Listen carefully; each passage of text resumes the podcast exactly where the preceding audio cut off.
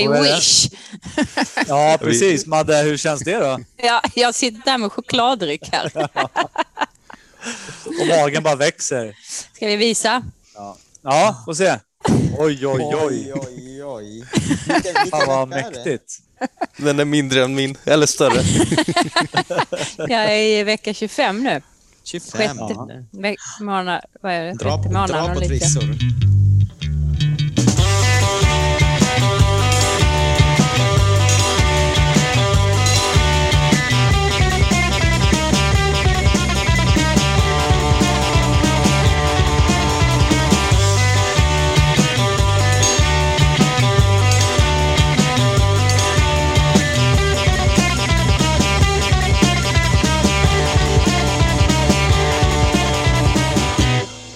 Dennis eller?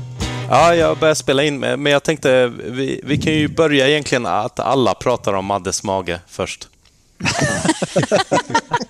Det är klart vi pratar om Maddes mage. Först. Ja. Jag har aldrig någonsin sett den sådär stor. Den brukar ju vara platt och bestå av sex rutor. Typ. Ta med ett minne blått. Jag ska rita tänkte jag så här med en svart liten skuggpenna. Men, men, för våra lyssnare, nu har vi vår gäst med direkt i introt här. Det brukar vi inte ha, vi brukar presentera, men vi har Mark med oss här. Hur som helst, eh, det vi är mest nyfikna på det är Maddes mage. Vad har hänt? hur, mycket, hur mycket julmat var det egentligen? Ja, det, var rätt mycket tydligen som bara sväller i magen på mig. Det bara växer och växer. Ja, bakgrunden är ju att du la upp ett Facebook-statusinlägg med att du hade fått en större mage. Och både jag och Mattias förstod ju inte att du väntade en liten bebis, utan det var ju... Båda trodde, jaha, hon är stolt över att hon blivit tjock. det var liksom när vi fick, vi hade någon konversation, du och jag Dennis, och, och sen, eh, ja jag vet inte, det nämndes inte, så sa jag, men jag är ju gravid. Eller trodde du att jag hade ätit mycket till julen? Och då sa han, ja men det trodde Mattias också. Ja, berätta Mattias. Vad, vad trodde du egentligen? Nej, jag trodde och trodde, men det är som du trodde också. Jag tänkte, vad fan, vad Madde har blivit tjock, hon som yogar och sånt där. Och, och jag, jag, så, jag, vet, jag tänker inte så mycket på sånt där. Jag tänker på så mycket annat. Och, men jag tänkte, men det är väl bra för henne. Om hon, hon är tjock får hon vara det. Men det var ju roligt att det var en bebis. Att det inte var liksom skörlevnad som hade gjort det. Det var den som käkade upp allt. Ja, ja. Så. Ja, så kan det men, vara. men ett, ett stort grattis nu när vi rättar ut att det inte är julmat, utan det är en bebis. Ja, Tack, jättestort tack, tack. grattis. Gud, Ja, verkligen. Tack. Grattis. Ja. Tack, tack. Det är stort. Och, och, och med det så tänker jag att vi hälsar tillbaka alla våra lyssnare till Skateboardpodden och eh, det här är första avsnittet som vi spelar in distans. Så det det. är lite spännande. Mattias är i Gran Canaria, Mark sitter i Karlstad och jag och Madde sitter här i min lägenhet i Stockholm. Sveriges New York om jag får be. Ja, jag tänkte det, jag skulle flika in, men eh, Alltså, alltså Karlstad då, inte Stockholm. Ja. nej, Stockholm är bara en liten byhåla.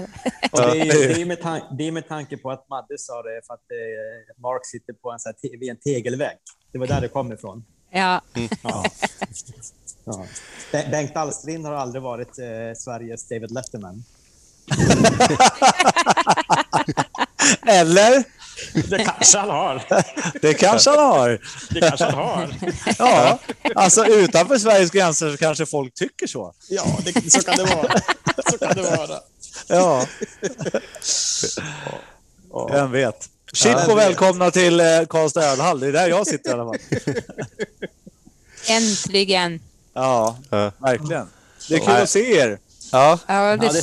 samma. man, man önskar att man hade varit på plats allihopa, men eh, ja, lite corona och lite, jag vet inte vad vi ska kalla Mattias eh, smitning där till utomlandet, utomlands. Vad, vad heter det? Han politiken som... En, du gjorde en Ygeman, eller vad hette det? Ja, vem var Ja, det som drog? Jag vet inte. Jag gjorde en Ted Cruz. Det är den senaste. Ja. Ja. Och Ja, i, va, i vanliga fall så brukar vi inte presentera, eller låta gästen prata förrän vi har presenterat honom. Men eh, nu har ju Mark pratat här. Ja, det har jag. Det får Ja. vara lite nytt för det här året. Ja. Men eh, uttala ditt namn rätt. Mark. Säg, ja, säger man Mark eller Mark? Man säger Mark. Ja. Eh, Ja, jag är döpt till det och därav så uppskattas det att eh, uttala mitt namn så. Ja. Ja. Och efternamnet? Pullman. Ja. Så det är ingen pu- Pulman antar jag att du får höra rätt ofta.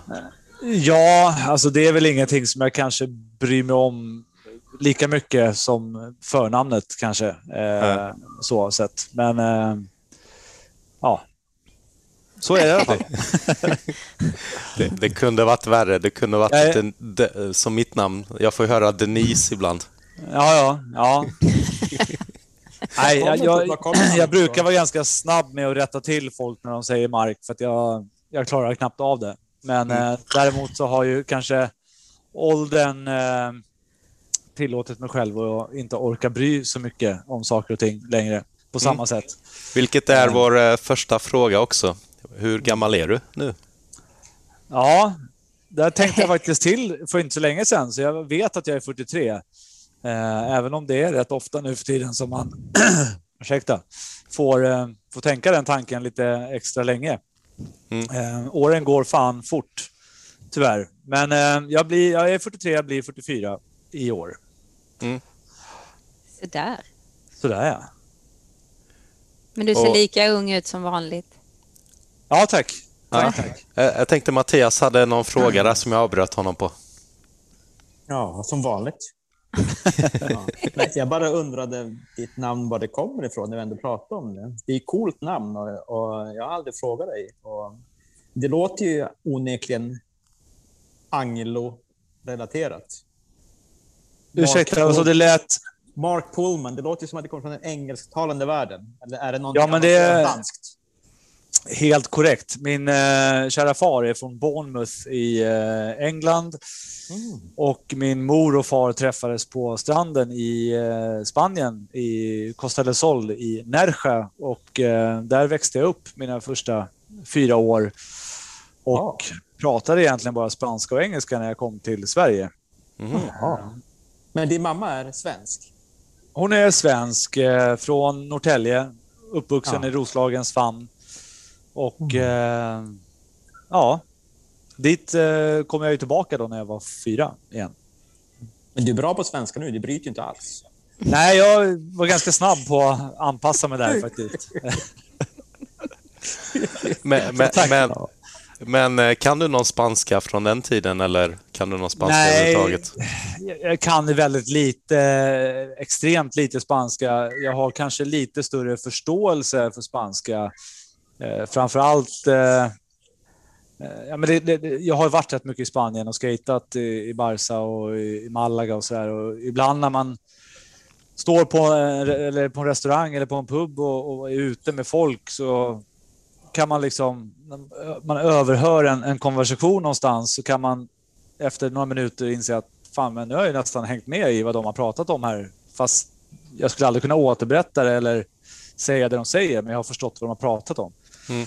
Så finns väl mycket som ligger eh, undermedvetet i, i skallen fortfarande eh, eftersom man eh, trots allt någon gång har pratat det. Eh, men det har ju också varit spanska som en fyraåring och det är ju inte direkt dunder eh, verbalt så. Så du växte upp där men sen så... eh, Jag antar att du inte har så mycket minnen liksom från Nerja. Nej, eh, egentligen ingenting förutom det man har liksom sett på fotografier då och kanske har något sådär, Mm. någonting vagt. Eh, jag reste ju, när mamma flyttade mig till Sverige, hon var ju väldigt mån om att jag skulle gå i svensk skola och lära mig svenska innan liksom första klass då. Så att det var därför vi flyttade hem. Eller det här är i alla fall hennes historia. Sen har min pappa en annan historia. Eh, Pappa var ju kvar då i Spanien och de hade ju en stor eh, restaurang som de drev ihop. Och eh, bodde väldigt mysigt och fint där nere. Mm. Men eh, så att han åkte hem till Sverige och hälsade på oss eh, och vi åkte ner och hälsade på honom. Och det var väl där kanske något av mina enda och första minnen är när jag är någonstans runt fem, tror jag. För jag fick en cykel där nere, en röd cykel som var ihopfällbar som, eh, som jag var extremt glad över. Och det är väl nog förmodligen ett av mina så första barnminnen och det råkar då också vara just i, i Spanien. Eh, mm.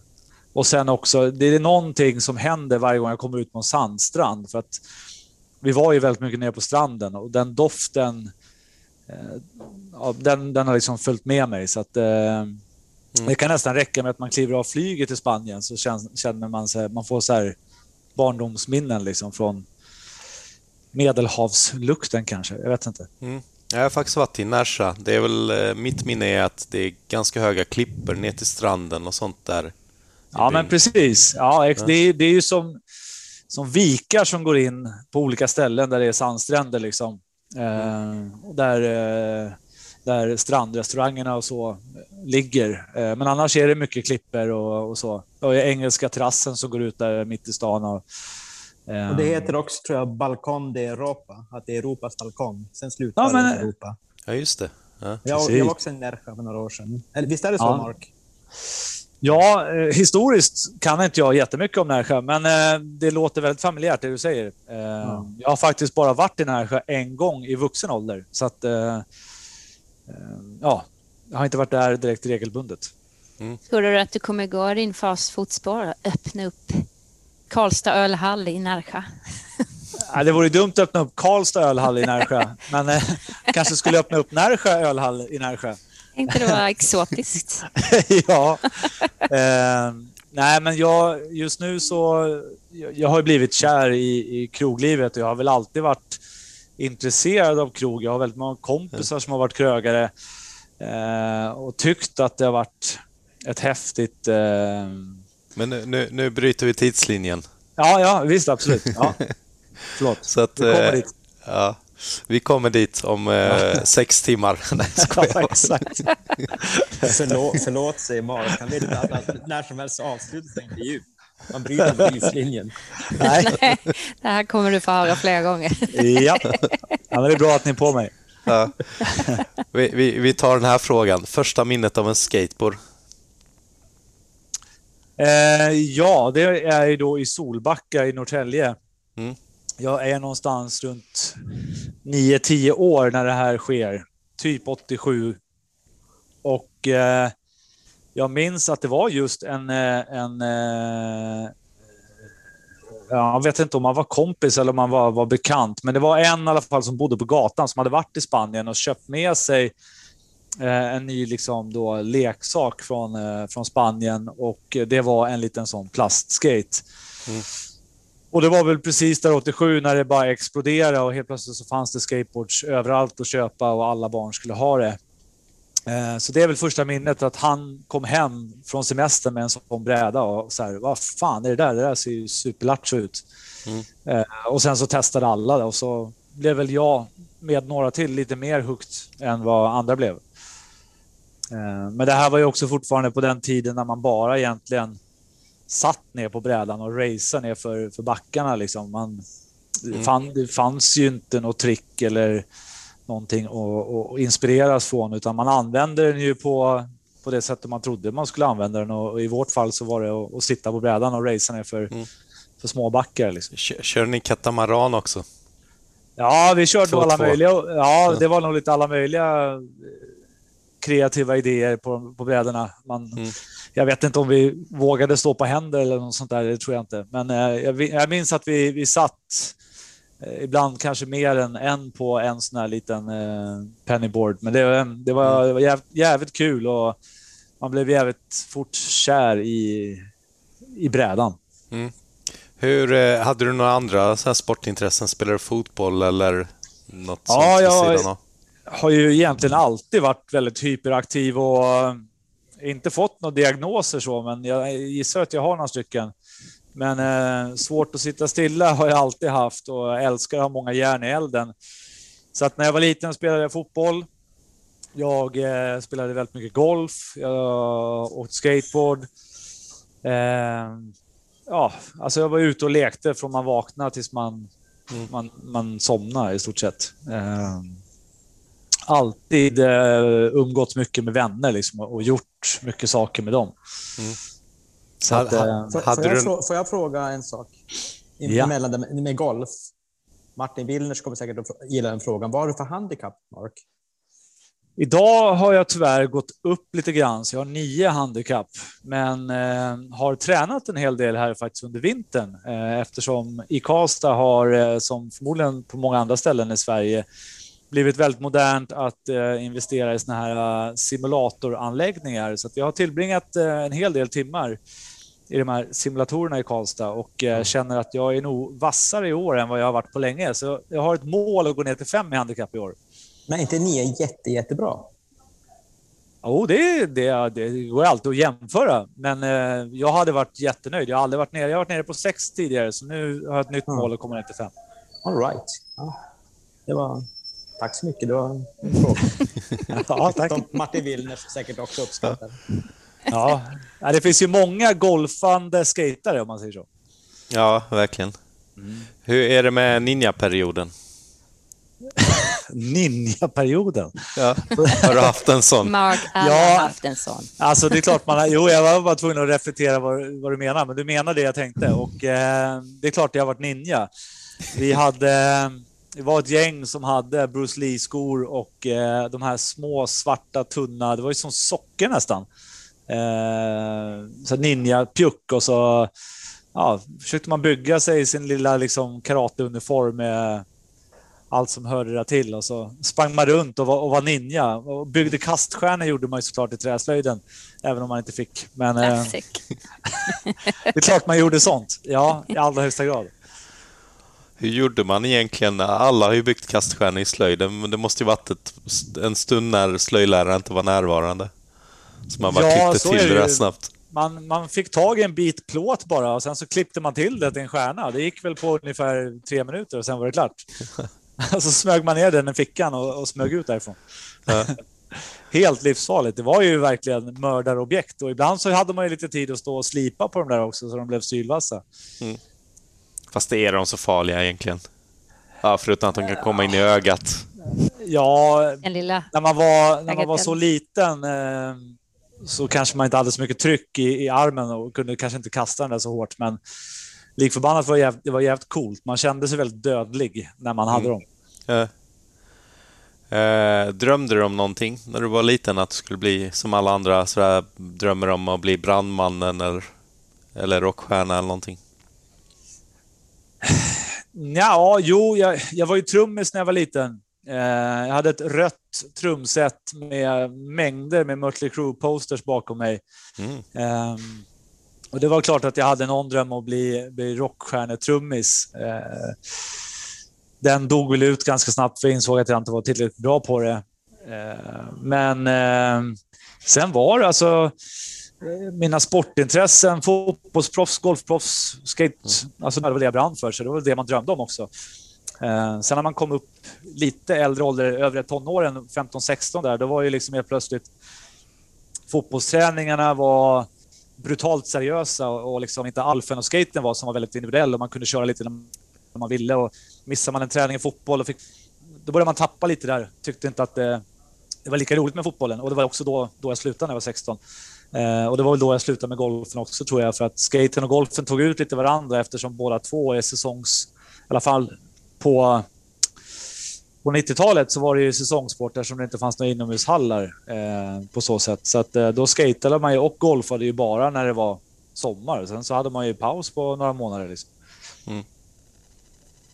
För hur var skateboardscenen? Ja, alltså i lilla Norrtälje så var det ju inte direkt stort. Eh, där kände man ju kanske av vågorna ännu mer än vad man gjorde i, i Stockholm och, och, Göteborg och sådär. Men, Men det kom väl en stor våg, eh, vad blir det, 88? Ja, precis. Det var ju då jag började. Eh, och då kändes det som att alla som var liksom över 10 bast åkte skateboard. Eh, I alla fall mellan 10 och 15 år. Mm. Sen så dog det ut ganska snabbt igen, eh, runt 92 där va, tror jag. Mm. Ja. Eh, när eh, pressure flip-eran tog död på hela skaten typ och man skulle ha stora gröna vidriga shorts på sig som slutade i vaderna typ. Mm. Eh, man såg ut som en, som en clown typ. Vad, vad sa vi? 92 så då är skateboard ut, men hur var skateboardscenen där innan? I Norrtälje alltså. Förlåt, vad sa du Dennis?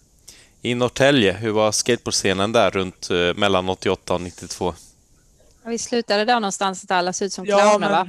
Precis, det var väl lite det. Alltså det var ju, det var ju verkligen någonting som alla gjorde där den perioden. Men sen där man kom upp på, jag minns det så, så väl, det var som en sommar där man gick från högstadiet till gymnasiet, vilket jag inte tillbringade så mycket tid i, men eh, i den åldern så, så var det som att precis alla utom jag och två till slutade åka skateboard och det var verkligen så här. Alla som tittade på en var så här, ”Skejtar skater du fortfarande? Det gjorde man ju när man var 12. Så här, det, det, var, det var så glasklart att, eh, att eh, vi hade blivit såna tonåringar och då så blev liksom, det blev så töntstämplat att, att vara skejtare. Och så var det ju ganska många år fram till 98, 99 någonstans eh, när det började bli lite mer accepterat igen när när Zero Toy Machine kom in som en, eh, en frisk vind i skatescenen och började göra höga ollies. Eh, lite så. Så minns jag i alla Men fall. när flyttade du till Stockholm? Jag flyttade nog till Stockholm när jag var ska se, 97, 98. Någonstans mellan 97 och 99. Mm. Jag tog ju min... Jag flyttade ju in hos Micke Bergert. Jag började resa mer och mer till Stockholm för att ja, skaten dog ju ut i Norrtälje och så i samband med det så blev jag så pass vuxen så jag kunde liksom åka in till Stockholm och, och, och hänga i Stockholm själv liksom i 15-16 års ålder sådär. Eh, och så började man hänga mycket på Fryshuset och så började man lära känna Ali och Jonas och Sammy och Boon och David Larsson och alla de som Micke Bergert såklart och Micke Andersson och hela, hela ligan. Love, Kasper, alla de liksom. Det var ju liksom kompotta människor som man lärde känna väldigt snabbt och väldigt intensivt. För Stockholm var ju också, eller hela skate-Sverige var ju väldigt litet då, så vi var ju få liksom. Så man lärde ju egentligen känna alla väldigt snabbt. Men det började med Stockholm och så kom väldigt bra överens med Micke eh, Bergert och han hade ju möjligheten då att erbjuda mig en madrass in hos honom som jag började slagga på. Så jag hade ju min stora resväska som jag åkte in till Stockholm och så hängde jag där i, i typ en vecka. Sen åkte jag hem till Norrtälje, tvättade, kom tillbaka veckan efter och så var jag i Stockholm en vecka igen och sen så dröjde det inte hur länge jag höll på med det där men efter ett tag så erbjöd väl Micke mig mer eller mindre att jag kunde, kunde bo hos honom och så, så flyttade jag in så vi blev roomies eh, och sen så flyttade hans bror ut till slut så att jag hyrde då hans storebrorsas lägenhet som var vägg i vägg med, med hans. Mm. Eh, och det här måste ha varit någonstans runt 99-2000. Eh, och sen efter det bodde jag permanent i Stockholm. Då. Hur, hur var det att bo i ett sånt koll kollektiv? Alltså vi var ju bara två så att eh, det var ju, och och tjej, vi var två som bodde där, sen var vi ju kanske 22 som var där regelbundet. Ja, det var Men, lite det jag tänkte med kollektiv. Ja, det var ju väldigt många som var på besök. Eh, vi kunde ju vara väldigt många fler än två som sov där en natt om man säger så.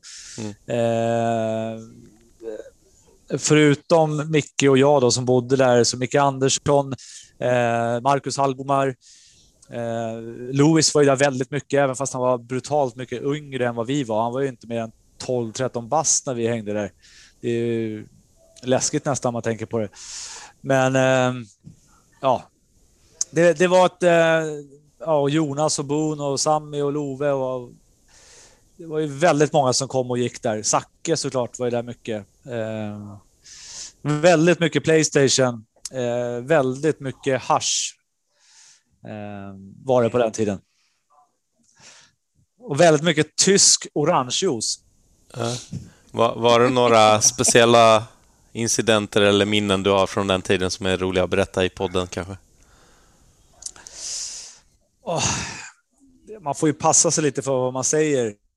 Nej, gör inte det.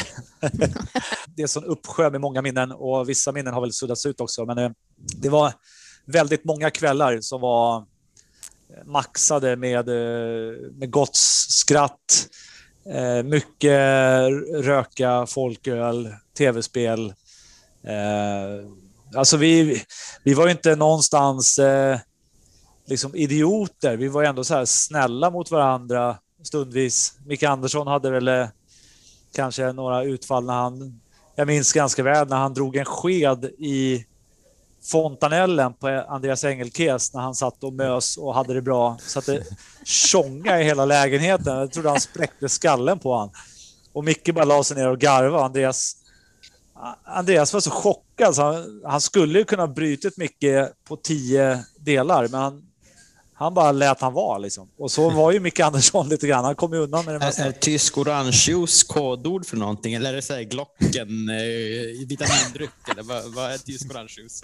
Ja, det är den här multivitamin som min dotter ja, idag dricker. Ja, ja precis. Ja, antar jag. Fra... ja.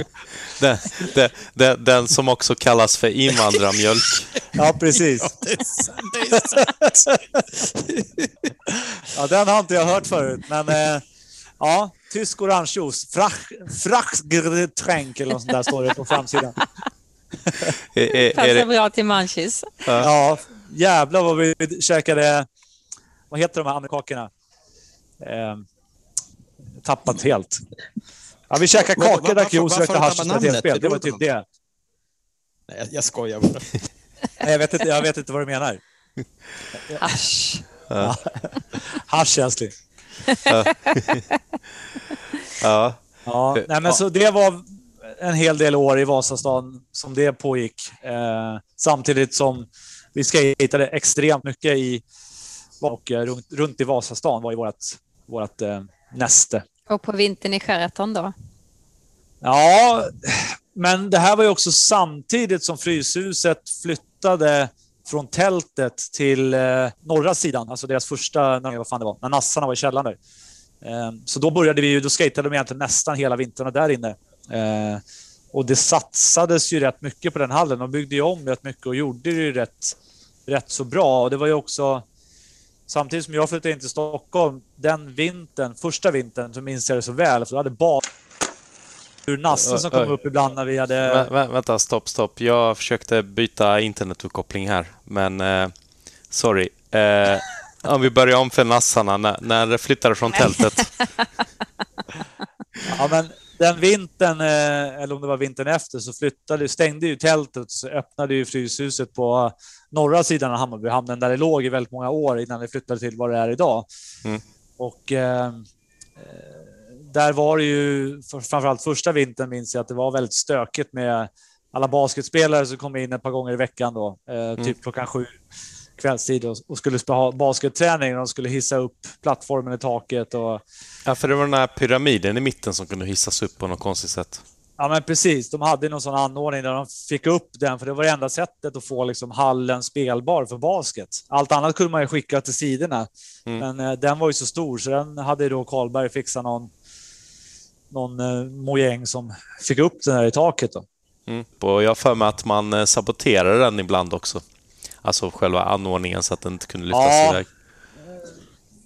Det stämmer nog absolut. Det tror jag var kanske lite mer eh, det äldre gardet med eh, Thomas Olsson och Ricky Sandström och eh, inget minne av att jag var med i det, även om jag var väldigt tacksam för att de, eh, de gjorde det såklart, för då fick man ju skata mer och det var mindre basket. Men eh, jag har inget minne av att jag var med i, i någon sabotage där. Så.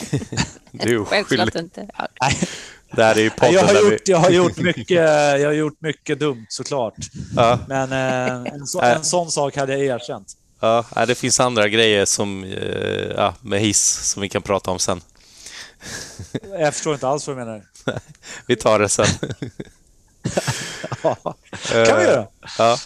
Men eh, hur, hur, var stämningen på Fryshuset på den tiden i gamla Fryshuslokalen? För jag, jag, upplevde den som lite mer rå, men samtidigt så fanns det ju någonting som tappades på vägen till nya hallen där den ligger idag. Ja, jag skulle nog inte nöja mig med att säga lite rå, utan det var nog ganska brutalt jävla rå. Eh, och på alla sätt och vis. Alltså, inte bara i skatehallen utan från och till skatehallen också. Det var ju ofta Niklas Belenius och vi andra fick liksom springa till bussterminalen vid, vid båtarna för att vi var jagade av tio nassar. Liksom. Mm. Eh, det var ju väldigt... Eh,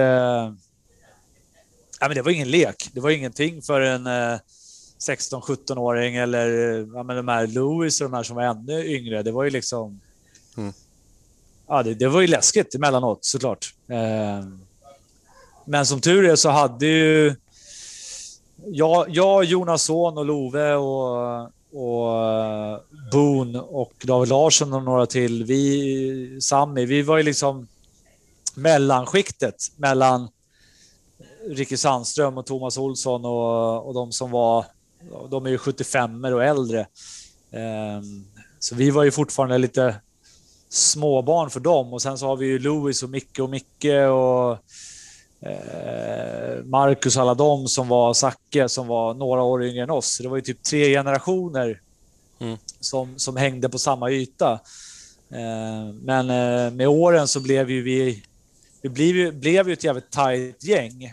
Eh, eftersom man hängde så mycket som man gjorde och, och skateboardscenen var så liten som den var då. Liksom. Men det är klart den var rå. Jag minns ju att jag, jag var ju liksom utbölning. Jag kom från Norrtälje, skulle in i, i Stockholmsscenen och bli accepterade av, av liksom eh, Ali och, och Chompa och de här som i mina ögon då var ju liksom världsstjärnor. Det var ju typ de, de grymmaste skaterna man någonsin hade sett.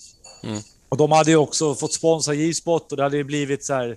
De hade börjat bygga upp sina namn och ja, det, det, det var lite tufft var det. Men mm. eh, så att mina, mina första vänner, det var ju, det var ju de. Eh, det var ju David, det var Björn Winberg.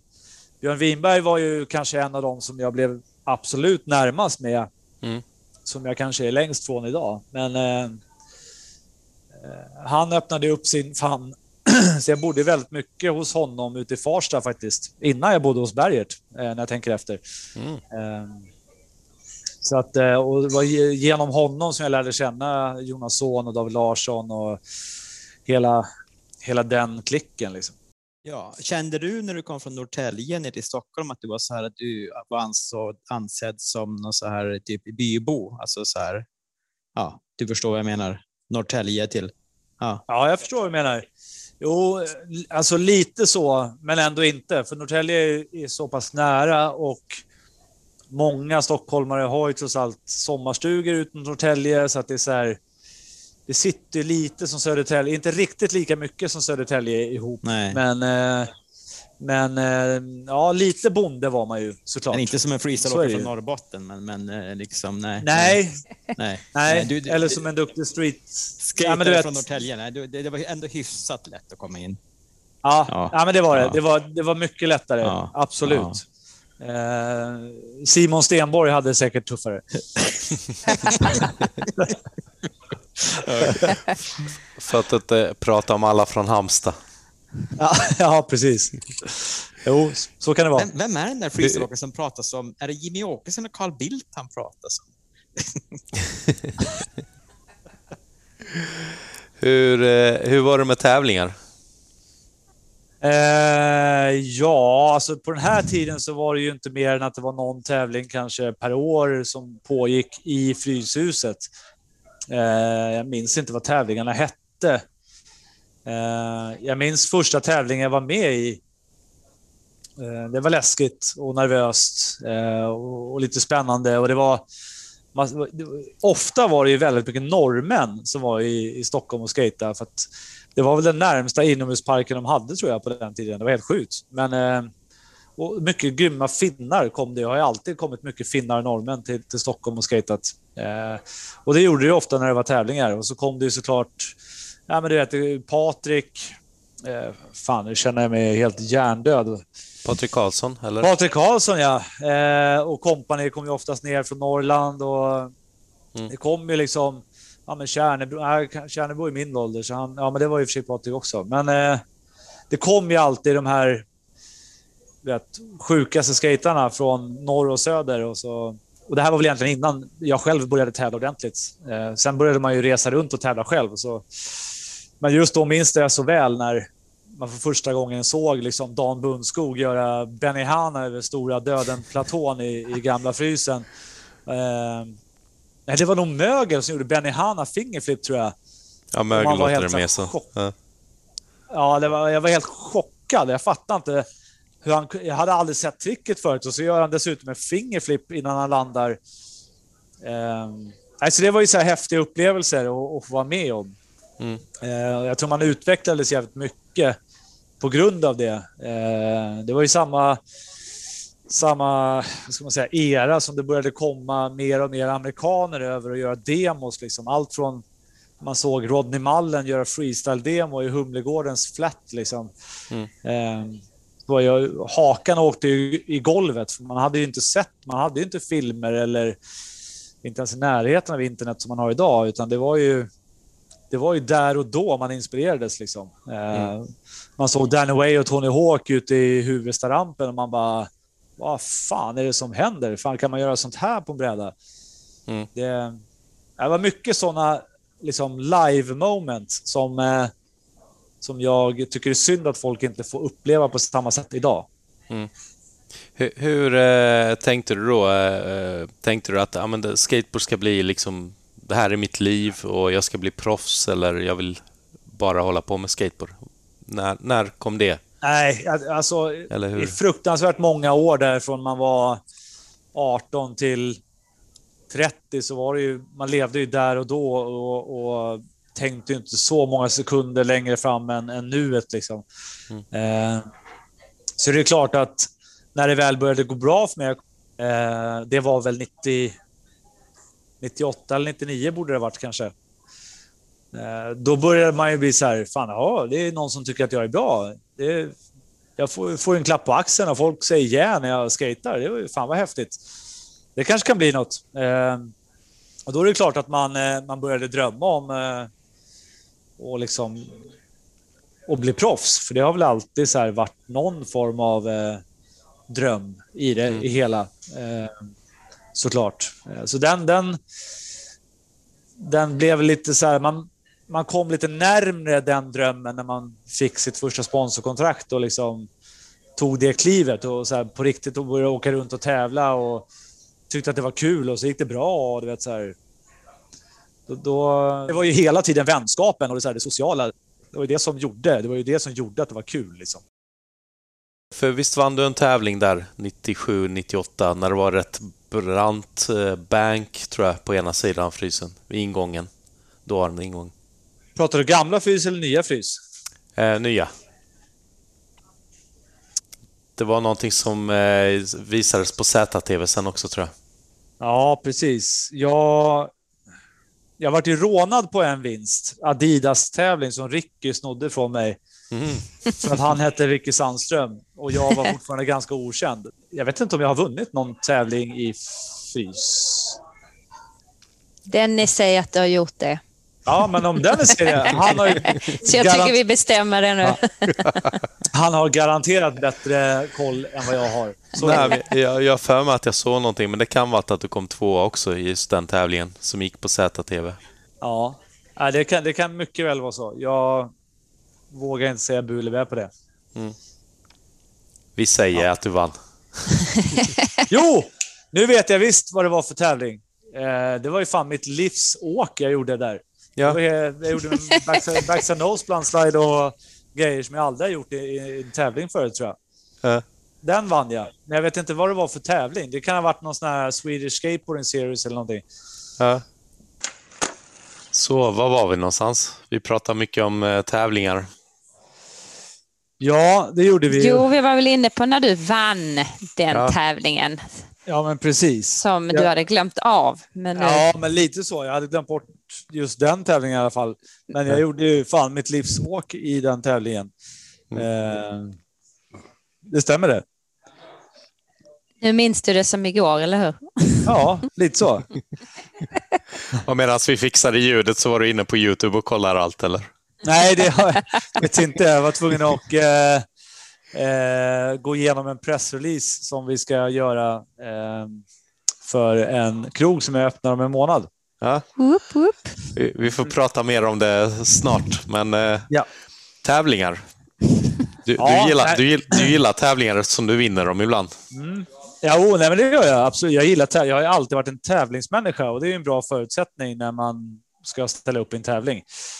Sen var det ju kanske väldigt eh, fult inom skateboard att erkänna eller stå för att, liksom, att man gillade att tävla eller att man ens var där för att man tyckte att det var kul att vinna. Eh, men jag, jag var inte så blyg med det. Jag kunde, jag kunde säga det till folk att jag gjorde det. Och det var vissa mm. som störde sig mer på det och vissa som störde sig mindre. Eh, och vissa kanske till och med tyckte att det var lite kul att jag sa så eftersom alla andra skulle bara vara coola och creddiga och absolut inte vara där för att vinna utan bara för att, att supa och ha kul, vilket också såklart var en del av anledningen till att jag var där. Men när det väl var tävling så tyckte jag att det var jävligt kul att tävla. Mm. Varför inte göra båda? Ja, Vinna och så. supa. Ja, lite så faktiskt.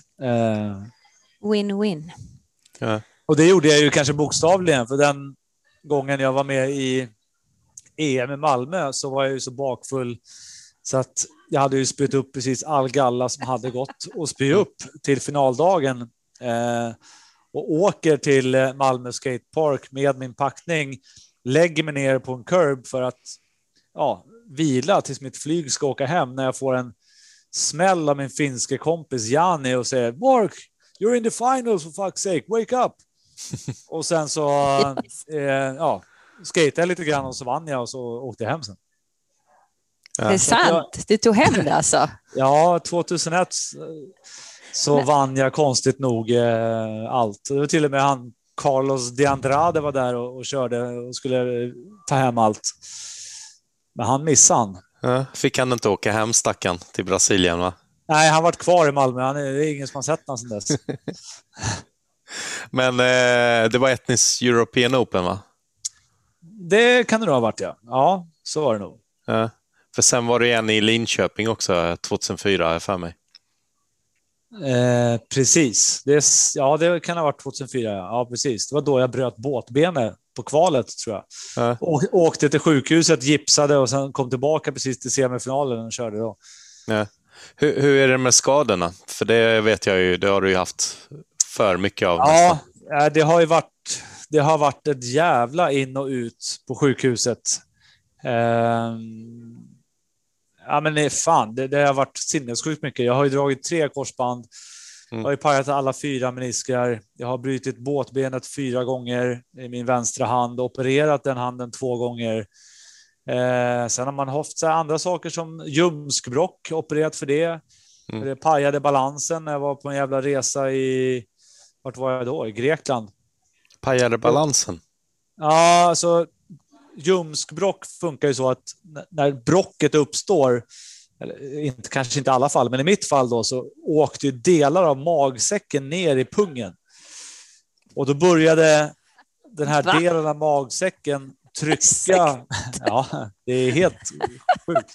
Det var som att jag hade tre pungkulor. Så var det, kan man säga. Det var jättekonstigt.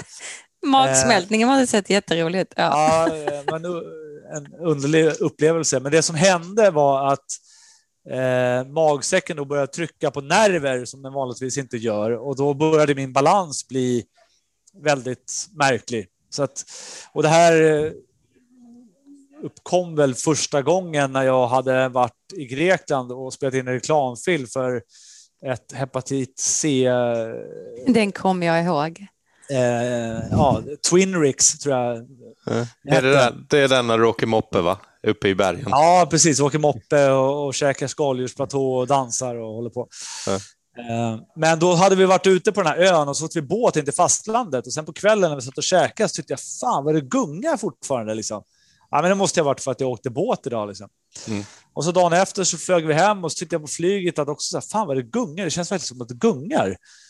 Ja, men det är väl för att jag flyger tänkte jag. Och så dagen efter vaknade jag upp och så var det samma sak. Det gungar som fan. Så jag ringde till 1177 då. Eller om man bara kanske gick till sjukhuset på den tiden. Jag minns inte vad det var. Men då sa de att eh, ja, men du har ju ljumskbråck här. Det, är, det här måste opereras akut liksom. Så det får vi ju se till att fixa typ omgående. Så där lärde jag mig den läxan. Men hur, kom, hur hände det? Att få ljud? Nej, alltså det kan ju räcka med att du går ner i split liksom lite för hårt eh, och stel. Eh, så kan du liksom spräcka upp en, eh, som en reva liksom i ljumsken. Men var det här skateboardrelaterad? Att du Det hade var, sträckt det, det, det var mycket Benny Hannas, eller? Ja, Ja. jag tänker vad du var och gjorde Det var ju, split det var ju mög, mögel som, som skapade problemet. Nej, men... Eh, jag, Eller så vet var det på jag en vet- skateboardfest efter och du skulle spexa lite. Bara, Ja, Tänk, tänk, tänk alla som inte förstår att mögel är ett smeknamn nu också. Ja. exakt. Ja. Ja, nej, du Mikael, hade, du, Mikael Karlssons fel var det. precis, du hade Ja. inte mögel där nere. Nej, jag hade inte mögel mellan benen. du hade bara magsäcken där. Inte just då i alla fall. Ja, jag, jag har Men, också haft det eh, Mark. Det, det är jätteoskönt. Ja, du ser. Men bal- Ja, det är, jätte, det är vanligt, jättevanligt. Vad sa du? Jag har, aldrig, jag har aldrig märkt att det går ut över balansen. Brock. Nej, det är bara nej. ont. Ja, men- Mitt gjorde inte ont någonting, eh, utan det ju- var ju bara... Det var ju på grund av att balansen började fucka Ah. med mig. Det var då jag sa till sjukhuset att vad är det som händer? Och Ah. jag tror, om jag minns det rätt, så hade jag det där ganska länge utan att jag tyckte att det var ett problem. Liksom. Nej, man, man ser ut som elefantmannen nere vid eh, mellan där. Ja, Ja. ja. du vet vad jag menar. Eh, Mellan benen. Man, man, man ser vacker ut. Ja, Nej, så farligt var det nog inte för mig. Det var, det var mer att jag såg ut som att jag hade tre pungkulor typ. Ja, exakt. Ja. Ja. Ja, men men i, inget Facebook-inlägg blev det av det i alla fall. Jag tänkte med. Nej, Mm, det blev det ju inte. nej. Eh, Det blev en fanns inte podcast. Facebook. Ja, precis. fanns ingen Facebook då. Nej, det gjorde det faktiskt inte. Nej, Eh. vad, Lunarstorm fanns väl? eller vad hette de? Ja, Skunk det eller spray eller någonting fanns väl. Ja. Men det var ingenting man la upp på spray date heller. Ja. I EM, EM vann du, men eh, hur var det med... Jag har någon, något minne av att du var någonstans i Kina också.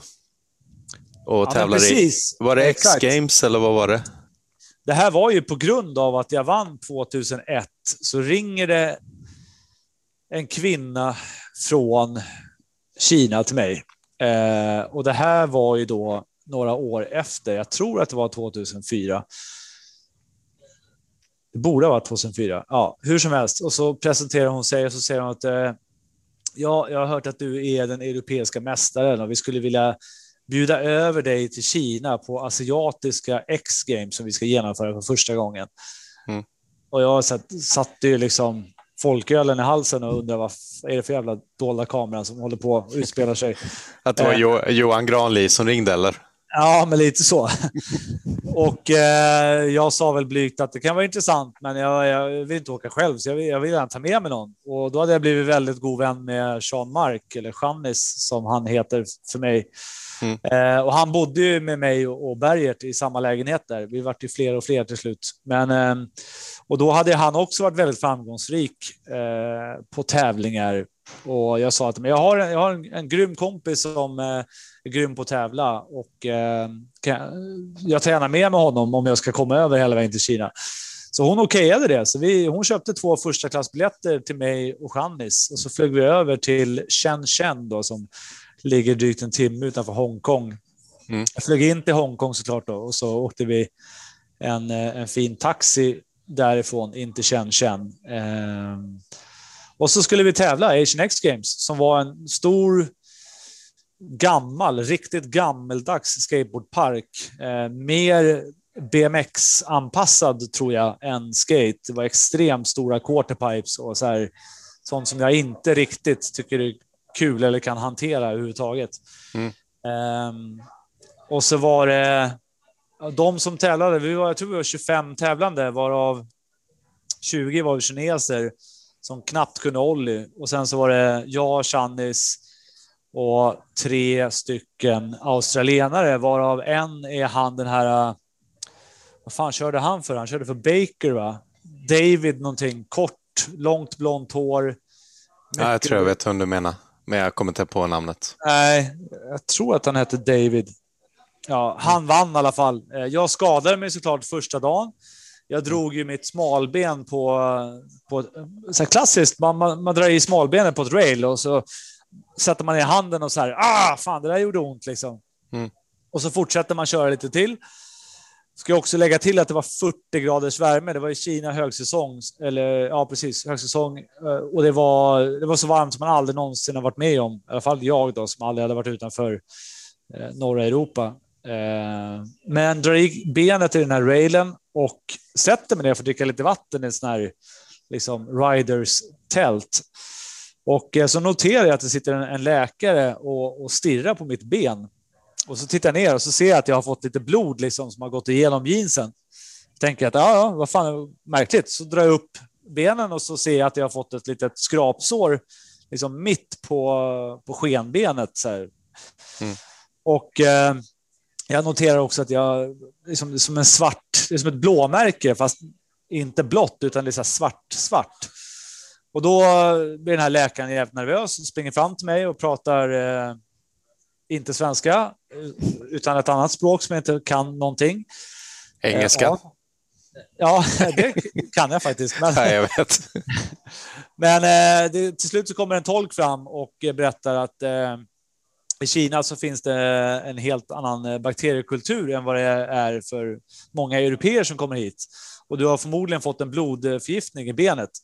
Så att det sa ju bara whips och satte typ fyra sprutor i mitt ben och ja, fick, fick dricka massa vätskor och det ena med det andra. Och jag bara, det var nästan som att man kunde se hur delen runt det här såret blev svartare och svartare och svartare som en jävla löpeld. Liksom. Det, var, mm. det, det, var riktigt läskigt faktiskt. Mm. Ehm, Shit, och de konstaterade, grej, alltså.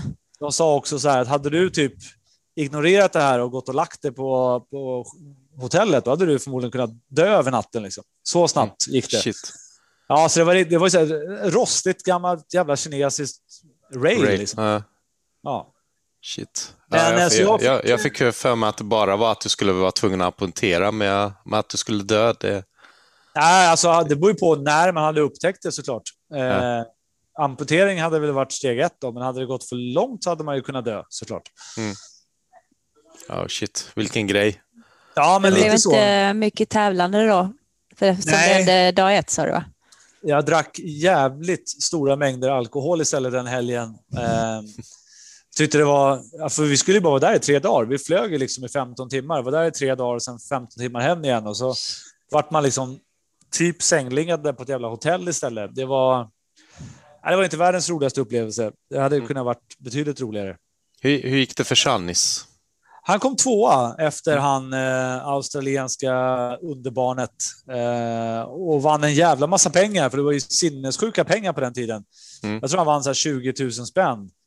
Ja, My mycket för den tiden kan man ju säga. På den, ja, på den tiden var det verkligen det. Och sen mm. var det liksom allt betalt och det ena med det andra. Hur, eh. hur eh, livnärde du dig på den tiden? För det var ju en ganska stor klassiker bland alla Stockholmsskaterna att de kanske gick på SOS-bidrag på den tiden, hela 90-talet. Jag hade ju lite tur. Eh, jag gick absolut på SOS när jag var yngre, men då var jag nog 17-18 där när man hade hoppat av gymnasiet och inte. hittat något kneg. Men sen så fick jag, jag var ju på en USA-resa med Amadi Odoja och Sami Tolpi Love Enroth skulle också varit med på den här resan, men han vågade inte åka för han hade en obetald böter i USA som ja, gjorde att han, han tvekade att sticka i sista sekund. Och det var nog tur, för han hade nog blivit tagen eh, i, eh, liksom när man går i land i USA, eller vad säger man? När man ja, går i, migra migrationen. Där, ja, de hade, de hade nog tagit han där med all största sannolikhet och han hade nog fått sitta förmodligen om... Eh, mm. För i USA så är det så, böter byggs ju bara på om man inte betalar dem.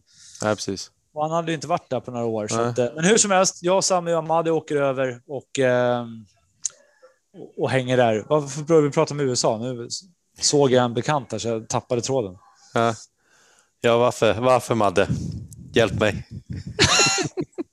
um, vi pratade väl pengar, vinstpengar för mig. Och SOS. Och SUS. Ja, SUS. Så, ja, just det. Jo, på SUS kom, hade du tur och så... Jag kom tillbaka från den här USA-resan. Så var det. Det här var ju 2001. Det var ju samma år som jag vann EM och all, allting egentligen. Eh, då ringer Sara, hette hon, Kaspers tjej som han blev tillsammans med, som var an, någon enhetschef eller ansvarig för någonting på Fryshuset till mig och säger att nu ska Fryshuset starta ett gymnasium. Vi ska göra en, eh, en eh, passionsskola där det ska finnas massa, massa passionerade inriktningar.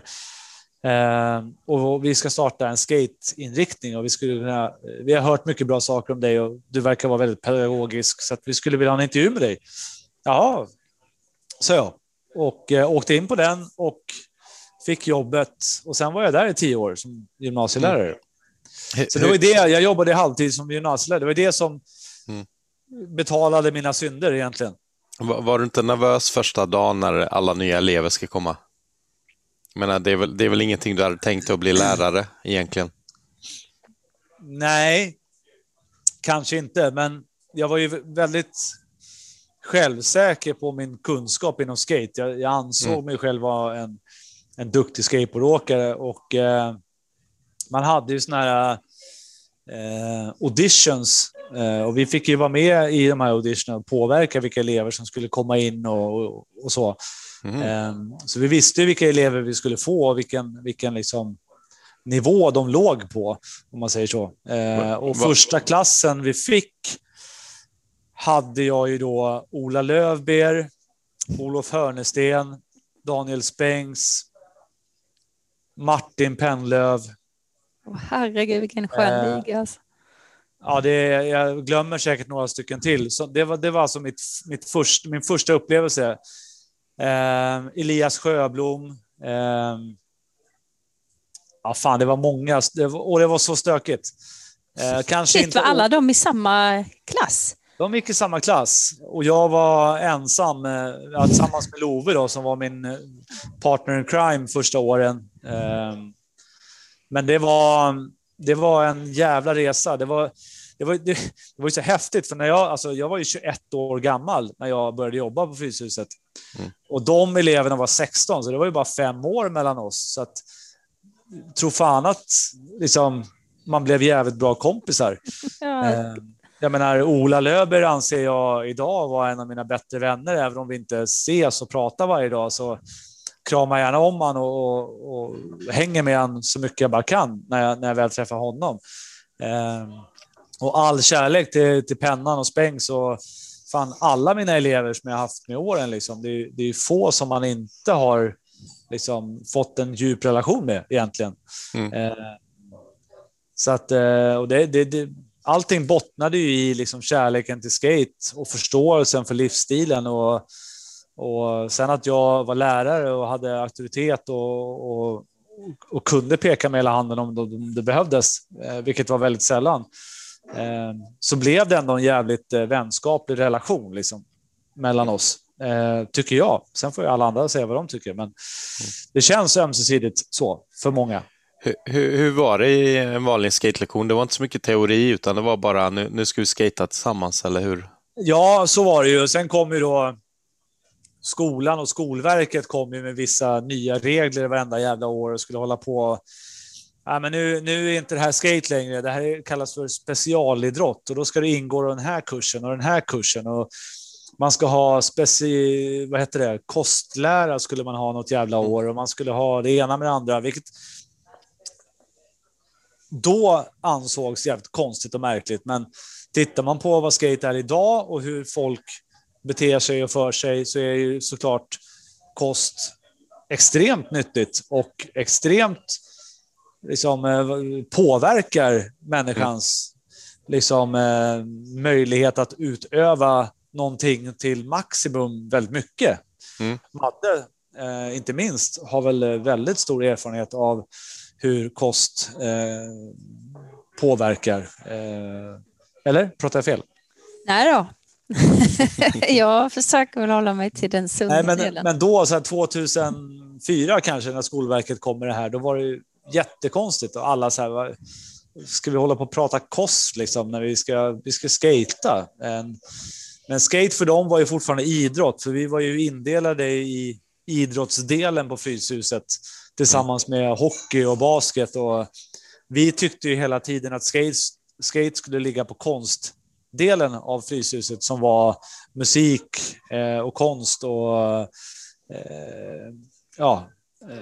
Dans och annat säkert. Ja, men den delen liksom. Vi, vi mm. ansåg oss mer som konstnärer än idrottare. Mm. Eh, och det är väl där skate fortfarande idag är kluvet. Liksom, Mm. där många, många har ena foten i ena lägret eller så har man den andra och sen så finns det vissa som har en av varje fot i varje. Eh, För eh, jag tänker på att du var ju, och speciellt 2001 så var du involverad i allt möjligt kring skateboard. Du gjorde ju film, en film också här för mig. Way of Life, eller?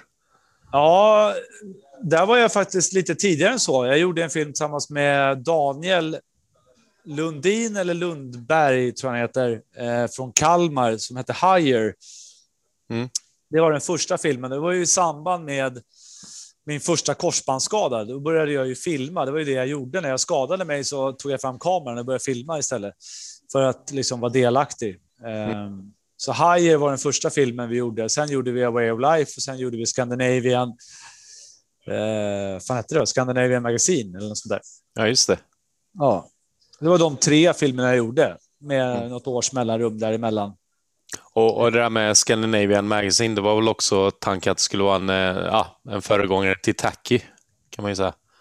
Alltså ett bräd. Ja, så vi tog ju rygg på 411 såklart. Vi ville ju göra ett, ett videomagasin som 411. Det var ju det, det var ju det som var idén. Och jag tror också att Europeiska Puzzle hade väl varit ute med några nummer Mm. eh, när vi släppte Scandinavian Video Magazine, eller vad fan vi hette. Jag tror vi hette så. Ehm, så att eh, tanken var att vi skulle göra en, skandinavisk upplaga liksom, med fokus på Sverige, Norge, Danmark, Finland. Ehm, ja, bygga upp filmerna som alla andra gjorde, fast Mm. fokus på bara Skandinavien. Liksom. Ja, men jag för mig att eh, var det inte någonting med Ante och Hasse också ute i Årsta? Ja, Du var inte så involverad. eh, Nej, jag tänkte Jag mer på ju- eh, tidningen Scandinavian. Hette den, vad hette den? Scandinavian Magazine? Det var ju något försök till en tidning där ute. Ja, det minns jag fan inte. Det var ingen koppling till det här tror jag. Ja, Okej. Vi satt på samma kontor, men då hade ju Ante och Hasse sexpack sticks. Mm. Och Ans Nio satt ju där och hade... Globe? Ja, det hade, var nog Globe. Jag körde ju för Globe då också. Mm. Eh, så kan det nog ha varit. Eh, vi vart ju också väldigt, väldigt tajta, jag, Ante och Hasse, eh, under den perioden. Och det var ju också då jag, Amadi och Bemo. Bemo vart ju också min sidekick efter Love och vi startade ju Metric Skateboards Just det. som vi höll på med 2000. Ja, det måste ha varit 2001, 2002 där någon gång. Mm.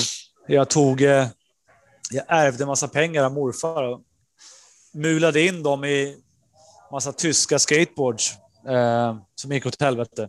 Mhm.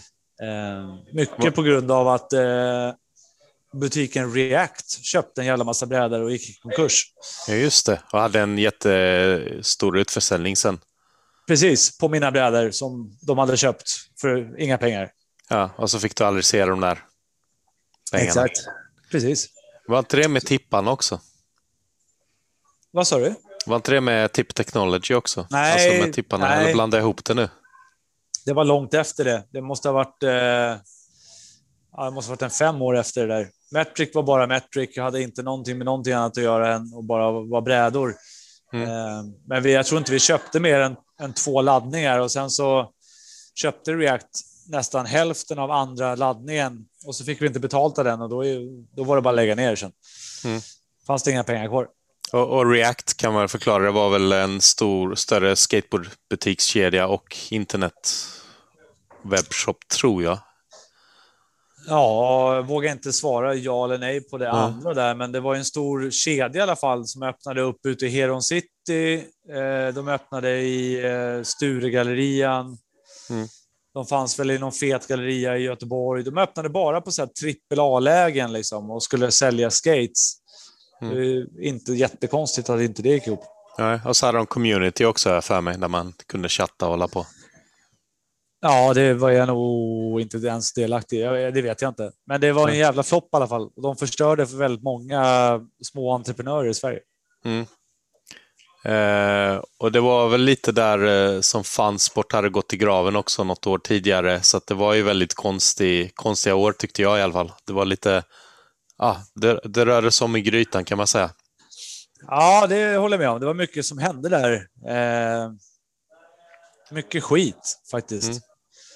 Mm. Eh, Men samtidigt så, så försökte du göra grejer med filmerna och Scandinavian Open Magazine eller vad den hette. ja, såklart. Absolut. Eh, det var filmer och eh, sen var det väl bara några år efter det som, som jag och Ricky började göra våra skatecamps också. Och där Mm. föddes väl eh, föddes väl hela entreprenörs... Det kanske redan föddes med eh, filmerna också, men, eh, Mm. men med, med, med campsen så började det bli en business. Och man så här, ja, ja, okej, man, man kan göra saker och ting och så kan man tjäna pengar på det och ha kul samtidigt. Lite så, tror jag. Men innan campsen så tänkte jag, vi var ju inne och snuddade lite på det det här med hissen och Millencolin Open. ja, Som precis. du är säkert jättesugen på att prata om. Ja, ja men det är jag. Jag skäms, skäms sällan för någonting. Eh, däremot så kan jag ju såklart ha ångest för saker och ting. Och det är väl en sak som jag ångrar. Sen så kanske jag eh, fick lite väl stor, eh, eh, vad ska man säga, jag fick väl kanske ta ganska många andra människors ångest eh, Mm. liksom ihopknåpat i ett paket, om man säger så. Ja, för, Den, den, den helgen. ja, för så som jag minns så var det, var det första Millencolin Open eller andra? Äh, som det hände. Ja, Nej, det, det hade nog... Det, jag tror att det hade gått ganska många Millencolin Open. Faktiskt, till och med. Mm. Det hade det- blivit ganska etablerat. De första åren så bodde vi ju på det här mindre hotellet precis vid tågstationen. Eh, och där var vi ju i alla fall ett par år innan vi kom till SAS Radisson. Men eh, så jag skulle gissa att det kanske är fjärde. Någonting ja tredje kanske andra. Strunt samma. Jag minns i alla fall att Defect var ju en stor nättidning som Martin Ottosson hade på den tiden. Och det hade ju någon sorts, eh, vad- kallar man det för, messageboard. Eh, där det hängdes ut eh, vem som hade pajat hissen. Ja. ja, det var jag. Mm. Och, och vad hände, frågade Madde. Hon känner inte till det här alls eller? Nej, men det, Nej, jag vet inte. Jag tror det skulle för, för, att, för att berätta vad som hände med hissen så måste jag börja med att eh, jag dejtade en tjej från Borlänge som heter Lovisa. Som jag var väldigt förälskad i och eh, som jag hade rest till Örebro tillsammans med. Eh, och även hennes väninna var med och någon till var med. Och jag var där i form av speaker tror jag det året. För att jag var nog inte jag var nog inte tävlande, utan jag var speaker, tror jag, tillsammans med Erik från Millencolin. Och det här året hade ju även då ZTV sin framgång och gjorde reportage om den här tävlingen. Och det gjorde ju att, fan, minns ju inte vad han hette, den här jävla programledaren. Eh, men det var i alla fall en av de här ZTV-programledarna som fanns på plats då, som min eh, tjej eh, råkade befinna sig i samma rum som när Oj. jag upptäckte detta.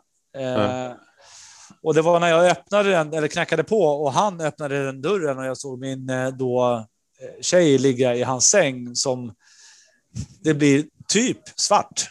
Mm.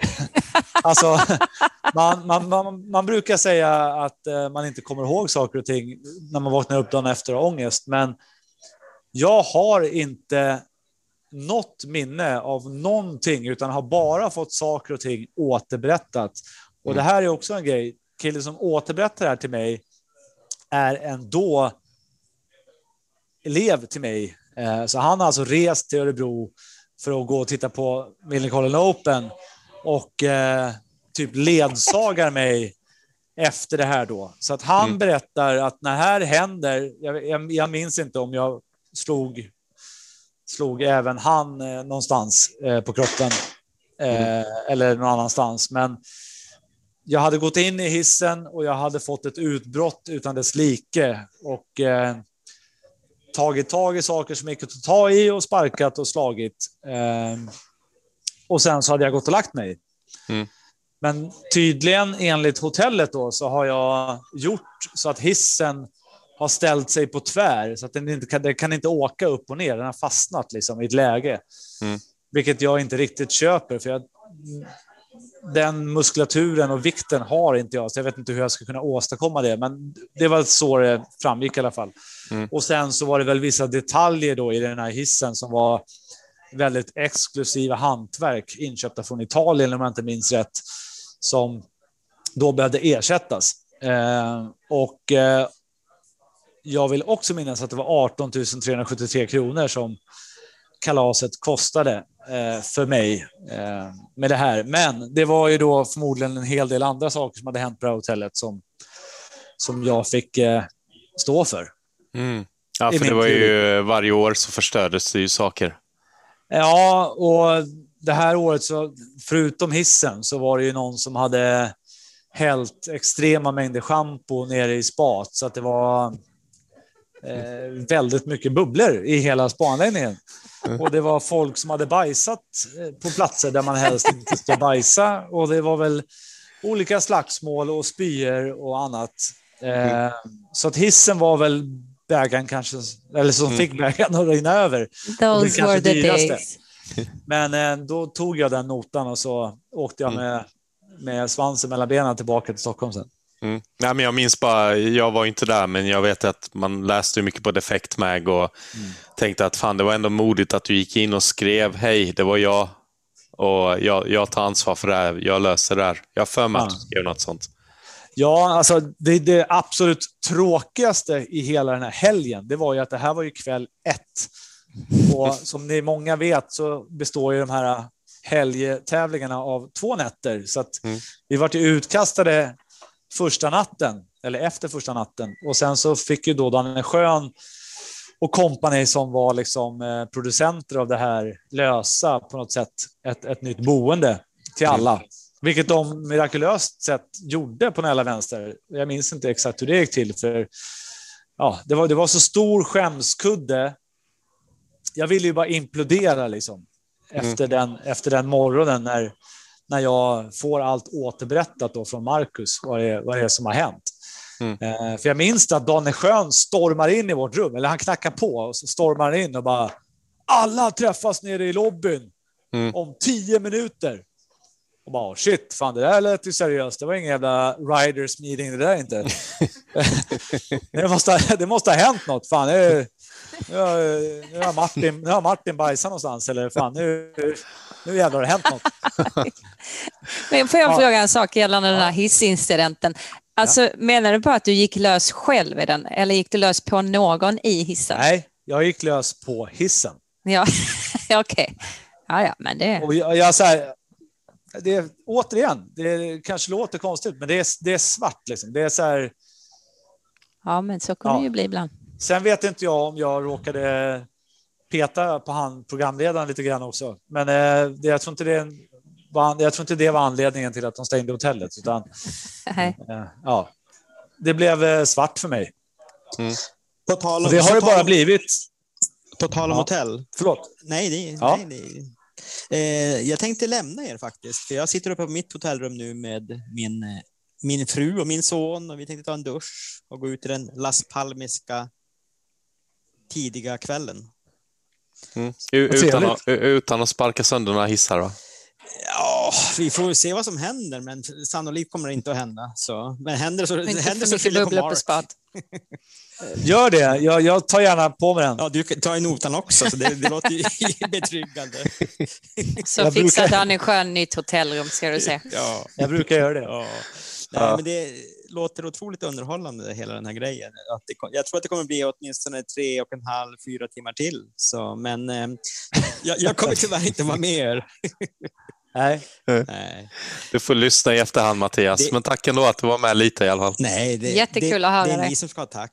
Och eh, återigen Madde, stort grattis. Och Mark, Tack. eh, kul att se dig och höra dig. Och, och lycka till med att få ner handikappet ännu mera. Ja, men tack eh, så jättemycket och Mattias. Snygga jävla kläder har du på dig alltså. Nej, Jaha, tackar. Mycket. Det, vi har lite samma kläds, klädsmak, har jag förstått. Ja, Ja. ja men det, det håller jag med om. Eh, Ja. Jag gillar ju uppklätt. Eh, kanske inte alltid, men jag tycker det är trevligt. Jag tycker det är kul att, vara fin. Ja, jag förstår det. Jag förstår det. Ja, ja, ja men hörni, vi allihopa, vi hörs och Mark, vi ses ju på Facebook allt som oftast och sånt och, alla ni andra. Ha det så himla fint och eh, Detsamma. ja, Ha, Eller ha det så gött. Igualmente. gracias. Obrigado Dennis. Ha det bra. Att logo. Ha det bra. Bye bye! Bye bye Mark. Have a lovely evening down there. Have a good night laddie! Yeah, thanks. Thanks to you as well. Bye. Jag tror du skulle ta en dusch nu Jag Mattias. ska göra det. Hej. Jag hör. Ja. Hej hej! Hej, hej. Chip. Ja, vad, vad, vad- ska man säga? Alltså det, det är en jäkla historia det där med hissen, men det känns ju samtidigt taskigt att ta upp den, för jag vet ju att det inte är den roligaste grejen du har gjort i ditt liv. Nej, det är inte den roligaste grejen, men det är en grej jag har gjort i mitt liv och jag, jag är inte stolt över den. Mm. Jag, eh, jag, har, jag är inte skäms inte över den. Jag har lite ångest över den. Eh, Det finns en anledning varför det blev som det blev. Det är tråkigt, men eh, jag Vadå? står ju, för, står ju för vad jag har gjort. Liksom. Och ett jäkla liv. Men eh, vi kan ju prata om kläder istället. Eh, till Ja. nästa, nä, nästa roliga grej, bandanan. Nej, Ja. jag känner mig elak nu. Bring it on bara. Nej, men den, eh, den kom ju tillsammans med, eh, med mitt intresse för... Eller jag har väl all, alltid gillat hårdrock egentligen. Jag Mm. gillat hårdrock lika mycket som jag gillar hiphop. Eh, sen har väl jag varit ganska flitig på liksom byta... Jag har bytt mycket klädstilar, men jag har aldrig någonsin bytt personlighet. Liksom. Mm. Eh, som vissa andra kanske skatare på 90 och tidigt 2000-tal gjorde. Eh, som bytte liksom hela paketet. Jag, eh, jag var, vill jag tycka i alla fall, alltid Mark. Och sen om jag hade ekobyxor som var storlek 700 för mycket eller nätbrynja och bandana och vit kavaj och typ såg ut som Axel Rose och eh, någonting annat. Eh, så var jag ändå så här, jag försökte ändå vara mig. Mm. Personlighetsmässigt ja, bytte jag ingenting. Jag bytte liksom inte bytte inte accent och eh, politisk inriktning utan jag var mig själv även om jag bytte kläder för att jag tyckte Nej. att det var kul och jag, jag gillade det liksom. Ja. Men det får man- jag faktiskt instämma med. Om man, jag kommer ihåg tiden, bandana-tiden, och jag vet inte om det var då jag lärde känna dig. Jag kommer inte ihåg vilken, vilket år. Nej, Madde, det var långt innan. För när jag träffade dig, det var på ett hotellrum i Karlshamn med Amadi Odoja. Ja, just det. Ja, gud, det var länge sedan. Ja, Men var, i alla fall, det var när måste- det var gott, gott gott, gott tävlingen i, i Karlshamn. Ja, det var då jag fick min spons. Första Ja, spons. Då Men, träffade jag eh, dig första gången. Just det, ja, det är bra. Jag har lite minnesluckor överhuvudtaget. eh, Och då visste inte jag vad bandana var kan jag säga. Nej. Nej. Men jag, det jag vill ha sagt är att under alla år som jag känt dig så har du alltid varit densamma. Sen var Ja, du tack. alltså alltid sköna Mark. Ja, det, Du är den enda tror- som har haft frikort som har fått ta på min rumpa. Yes!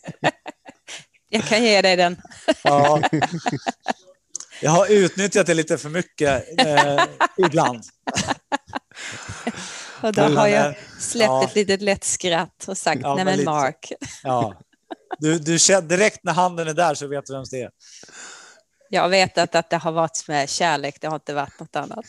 Nej, men så är det. Det är inte av, eh, det är inte av kåthet eller frustration som nej, den är nej. där. nej, eller hur? Utan, nej. Du, du och jag har den jargongen helt enkelt. Ja, Ja. Vi- Vilken, vi- vilken vändning det blev här från bandanan. Den är, kan inte du lägga på? Jag och Madde ska fortsätta snacka. Men, ja bandanan, ja just det. men där, däremot så minns jag när du slutade ha den. Ja, Vi spelade in första Tack i TV. Tack-TV. Fy fan vad roligt det var. Ja. Och, Det var nog en av de roligaste grejerna jag har gjort, tror jag. och, och, och Tony Alva, vi, vi, vi kan prata mer om eh, Tack i TV, men Tony Alva var i alla fall, det här kanske var i och för sig avsnitt två Ja. av Tack i TV, men Tony Alva var i, i vad heter det, Björns trädgård och det var något stort glastält över hela poolerna. Och Vi var där och filmade, intervjuade och det var en annan kille som filmade där som såg ut som en kopia på dig. Jaha. Och jag vet att du inte gillar det här riktigt. jag bara, fan, så där kan man inte se ut. ja, det kommer jag inte ens ihåg. Nej, det var nog mer som ett skämt. Men jag, jag minns att det var nog därefter som du slutade använda den. Jaha, ja, ja så kan det vara. Jag, ja, det är ingenting som har etsat sig fast i mitt, eh, i mitt minne faktiskt. Eh, jag ska bara Men- försöka få kontakt med min bartender här så att ja, hälla upp en Ja. bärs. Jag har varit tom här hur länge som helst. Ja, det är inte alla som har sin egen bartender här. Nej, jag har eh, en egen barchef här som Ja, han får ju fan betalt av mig för att göra det han gör. Så att, ja. Herr Åber. tack så mycket Erik. eh. Jaha, jag tror det var juice du drack. ja, det ser lite ut som det. Den är lite grumlig. Den ser Ja. väldigt smarrig ut måste jag Ja. säga. Ja, den som är- inte såklart ser utan det här. Det ser nästan ut som vår juice här.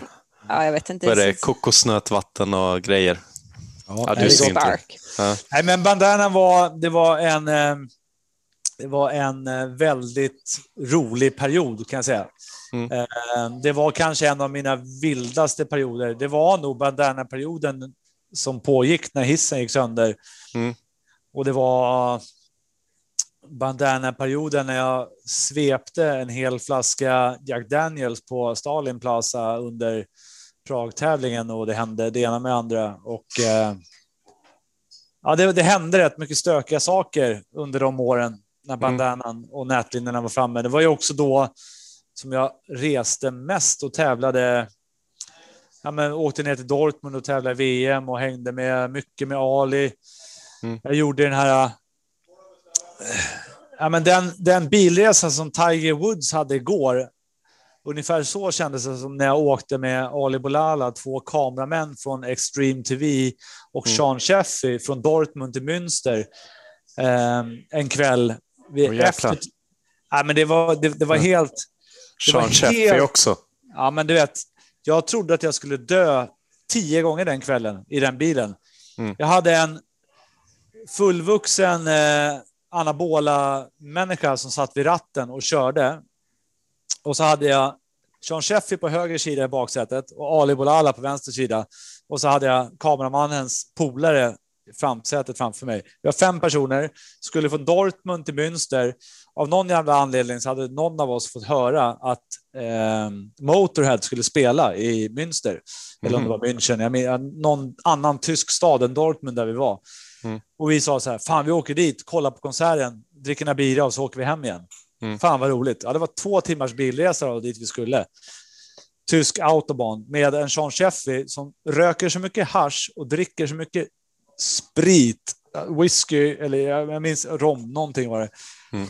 Och Ali Bolala på andra sidan som också bara sitter och röker konstant liksom Mm. weed.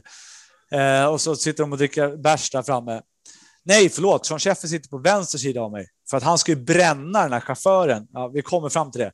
Mm. Vi kommer fram till staden, München eller Münster, eh, där bandet ska spela. Ingen i den här stan vet vart vi ska. Vi, vi vet inte vart vi ska. Alla vi frågar har inte en aning om bandet Motorhead eller vart man spelar. Så vi åker runt i flera timmar innan vi inser, eller tills vi inser att den här konserten är long gone. Den, Mhm. det är bara, det är bara att börja åka hem. Och då, när det här har hänt, då har Jean Sheffy tagit av sig alla kläder utom kalsongerna. Och som ni vet så var han, han var ju ganska deffad liksom. Ja, ja. Eh, och, och väldigt, väldigt stor. Eh, så vi var och varannat rödljus, då slet han ut dörren liksom, på bilen, hoppade ur och gärna ställde sig på motorhuven på bilen bakom och hoppa. och så här, where the fuck is the concert? Where the fuck is... Typ, jag, Ali och de andra fick så här, försöka slita in Heffy i bilen och sen så fick man börja åka vidare liksom. Mm. Och det här hade då fått han som körde bilen, som käkade anabola, och bli mer och mer och mer irriterad. Så han körde ju bara snabbare och snabbare och snabbare och snabbare hela tiden. Mm. Och på vägen hem, när vi hade insett att liksom, ja, det blir ingen Motörhead-konsert, allt gick åt helvete, det varit en tråkig kväll. Då skulle ju Heffy börja bränna han med hans jävla cigariller i nacken, liksom, när Åh, vi ligger i jävlar. 270 på autobahn. Eh, då var jag lite rädd. Fy. Ja. Men det blev, ingen, det blev ingen olycka. Vi kom fram till hotellet. Brände han honom med? Nej, men han satt liksom med, med den här jävla cigarillen i nacken och så här hetsan liksom. Ja. Och, ja, det, det var inte så god stämning. Det var inte så att vi gick upp och käkade frukost och hängde ut och hade kul dagen efter. Utan det var, det var väldigt konstigt efter. Var du inte Och- glad att han inte gav sig på dig då? Nej, alltså han var helt... Mot mig var han lugn och mot Ali var han lugn. Men han hatade de här jävla extremsportskameramän-snubbarna. Ja, man har ju hört stories om att han har tagit ja, random skatare och eh, någon har väl hängt utanför ett hotellfönster med Ja. han hållit honom i benen liksom med ansiktet neråt. Ja. Nej, men han, eh, han, eh, han är ju, eller var, jag vet inte ens om han lever idag. Jag har ingen aning för att, Jo då, ja det gör han säkert. han Men, väl fortfarande tror jag. Okej. Mm. Nej, vi, vi träffade ju även honom när vi var i USA. Eh, jag, Amadi och Sami och då snackade vi också med han. Eh, det här var säkert året innan. Det kan ha varit år 2000 när jag var på den här Dortmundresan då kanske. Mm.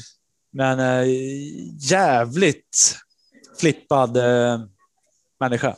Mm. Tagit alldeles för mycket droger och eh, ja. Mm. Blivit lite ärrad av det, gissar jag. Hur, jag tänker på, du pratade om det, jag vet inte hur mycket du pratar om det idag, men eh, du pratade om det i Giftorm-intervjun också, att du själv hade ju festat rätt mycket den perioden, bandana. Jo, men det, det var ju överlägset den perioden som var värst, tror jag. Mm. Eh, eftersom det inte bara var alkohol involverat under de här åren, utan det var ju väldigt mycket ecstasy och Mm. kokain och allt annat som eh, fick kvällarna att bli roligare och längre, typ. Mm. Ehm, och på den tiden så kostade en ecstasy för oss 70-80 spänn. Mm. Så lite ecstasy och, och dricka vatten, det var typ det man behövde. Och så var, var det guld och gröna skogar sen. Men, men eh, du, jag tänker inte dig som en beroende person på något sätt som kanske andra. Nej, kanske inte. Alltså jag, jag vet inte om jag är så beroende av produkten, alltså alkohol eller hasch eller kokain eller alltså drogmässigt så tror inte jag att jag har så lätt att fastna i någonting, även om jag nu kanske har rökt cigaretter till och från i snart 30 år. Mm. Men någonstans så, så går det liksom inte, eller går inte överstyr. Det är klart att det har gått lite överstyr här och där, men Mm. jag tror jag har tillräckligt med karaktär för att inte ta det till den gränsen där vissa andra har tagit det. Mm. Eh, Jag sätter mig inte själv i bankrutt eller eh, liksom livsfara för hälsa. Alltså det går aldrig till den gränsen. Mm. Eh, Det är mer att man har umgåtts och, haft en, en krets av människor som har liksom gillat samma sak och så har man tagit det lite för långt. Men någonstans har man vaknat upp och bara fan håller jag på med? Skärp dig, Mm. nu, får vi, nu får vi göra någonting annat av det här. Ja, för det har jag för mig också att du nämnde i Giftorm-intervjun. Att eh, en dag så var det liksom, vad håller vi på med? Ja, nej men så har det har varit ett par sådana tillfällen i mitt vuxna liv där man har vaknat upp och liksom gett- gett sig själv en eh, ordentlig käftsmäll och sagt att nu, nu skärper du dig. Nu får du, nu får du bete dig. Mm. Ehm, och sen så har ju det såklart med där man är idag, så du vet när man är far och Mm. företagare så är det ju en självklarhet. Men Mm. på den tiden så var det väl mer lättvindigt att man föll i de här liksom falluckorna för frestelsen av de olika sakerna när man inte hade ansvar på samma sätt, mer än att man kanske eventuellt skulle gå upp till jobb- jobbet någon gång i veckan. Mm. Eh, Ja, för det hade du ju ändå som en eh, grund, att du hade ju ditt skateboardlärarjobb. Ja, och jag tror att det var lite det som kanske räddade mig för att man hade rutinen. Du vet, så här, 8.30, då, då ska jag vara lärare igen. Mm. Oavsett hur bakis det är. Det var bara att kasta isvatten i ansiktet och bara nu Mm. ska vi köra. Men Och sen- så, Ja. Men det var inte bara party för dig. Det var ju också, som vi nämnde, Tack i TV och du gjorde hela tiden projekt också. Såklart. Jo, men det är det ju. Man, av, eh, jag har ju, som jag var inne på inledningsvis, haft eller har väldigt många olika kombinationer och en av dem är väl förmodligen ADHD och jag har ju svårt att sitta stilla och Mm. när jag jobbade som gymnasielärare så ingick det ju liksom åtta veckors semester på sommarna och det var ju där jag började skapa de här sommarlägena för jag, Mm. jag fick ju krupp. Jag hade ju liksom ingenting att göra. Jag var ju tvungen att göra någonting för jag mådde dåligt annars. Hur, hur kom den idén med att köra skateboardcamps? Eh, den idén skapades från att jag själv var på skateläger i Göteborg eh, hos Christer Gran Just det. 1994 tror jag det var. Mm. Så var jag på eh, ja, det här stora miniramskomplexet utanför i Partille. Var det var. Mm. Välen. Precis. Inte Partille. Där var jag tillsammans med eh, John Montessi var där som coach. Eh, och året efter var det Bill Pepper och eh, Ron Knigge. Mm. Så jag var där två år rad, 94-95. Eh, och det var också där jag lärde mig känna Pontus Alv och Amadi och Ali Bolala faktiskt. Och Mm. Omar Bolala, eh, som alla är goda vänner idag. Ja, så du kände inte dem i Stockholm utan du lärde känna dem på campet där istället? Exakt, för då var jag fortfarande en Norrtälje-kid. Liksom. Mm. Men eh, eh, av, den, av den anledningen så ringde jag Ricky Sandström och sa, fan kan inte vi ta en bira på, på Söder och så ska vi snacka om en eh, idé som jag har. Eh, då jobbade Ricky på Wii. Och eh, vi satte oss någonstans på Götgatan, jag minns inte exakt vilken krog det var. Och så sa jag, fan, jag minns när jag var, var grabb, då åkte jag på, på skateläger två år i rad. Och det var så jävla roligt. Jag tror fan inte jag har sett någon annan göra sådana här skateläger sedan, sedan dess. Och då, här måste väl ändå ha varit 2005 då, 2006 kanske till och med. Mm. Och då sa han så här, men fan, jag, jag jobbar ju för Wii. Om vi gör det här tillsammans då, bara. Och så skapar vi grymma Wii-läger liksom. För att Wii var ju verkligen att man skulle... Det skulle vara en Wii-känsla i allt de gjorde. Och det här var väl verkligen att så här, ge tillbaka till de yngre och liksom synas mer mot den målgruppen som de kanske inte hade jobbat så mycket mot tidigare. Ja, för att, Gre- eh, Greger som startade hela Wii hade väl också någonting med campsen i Göteborg att göra? Fall. Nej, det vet, det vet jag inte. Ja, det men enda- 93 hade han i alla fall. Det vet jag. Ja, okej. Ja, 94-95 när jag var där, då var det i alla fall bara en, det var en snubbe som hette Christer Gran som var väldigt Ja. speciell, som höll i det. Ja, vi har ju ett avsnitt med honom i Skateboardpodden. Ja, ja, ja okej. Se där ja. Ja. Med Christer Gran? ja, det får du lyssna på. Det är ett Åh, av mina jävlar. favoritavsnitt. Jaha, fy fan vad sjukt. Ja. Ja, jag har inte sett eller pratat med Christer sen dess tror jag. Eh, Mm. Jag vet inte om han kommer ihåg eh, mig att jag ens var där som besökare. Men Mm. eh, jaha, så där. Nej, men hur som helst så. Ricky nappade på det och tyckte det lät jätteroligt, eh, så vi gjorde det. Första året vi, vi satte tak på 50 deltagare. Det varit fullsatt ganska fort. Eh, vi sa att vi, fan, vi, vi testar att göra det här nästa år igen. Mm. Då tror jag att vi satte ett tak på 100 deltagare. Och så var det fullsatt ganska fort. Och sen så gjorde vi år tre. Jag tror vi gjorde fyra veckor med 100 deltagare varje vecka. Mm. Och I det, olika städer också då. Nej, det var bara Linköping. Ja, det var bara Linköping då Det också. var bara Linköping eh, de första åren. Mm. Och det var också så här fullsatt på typ... Alltså jag skämtar inte, det brann i min telefon när vi så släppte liksom... Okej, nu kan ni börja anmäla er. Då bara... Det, det ringde i min telefon så konstant. Mm. Liksom hela tiden i ett par dagar. Så det gick inte att göra någonting annat. Mm. Eh, med föräldrar som ville anmäla sina ungar. Eh, och skateboard hade någon, det var något så extremt extremt mycket skateboardåkare just då i åldrarna liksom typ 10 till 15. Mm. Ehm, och alla skulle åka på det här lägret. Men eh, så det var ju skit, skitkul. Eh, och, och få ge alla de här barnen en, en grym sommarupplevelse. För det tycker vi ändå att vi, vi lyckades göra eh, i Linköping. Ja, jag var ju där själv. Eh, har det hänt sen att eh, kidsen har kommit nu när de är vuxna och berättat om hur det var att växa upp på de här campsen? Eller vara med i campsen?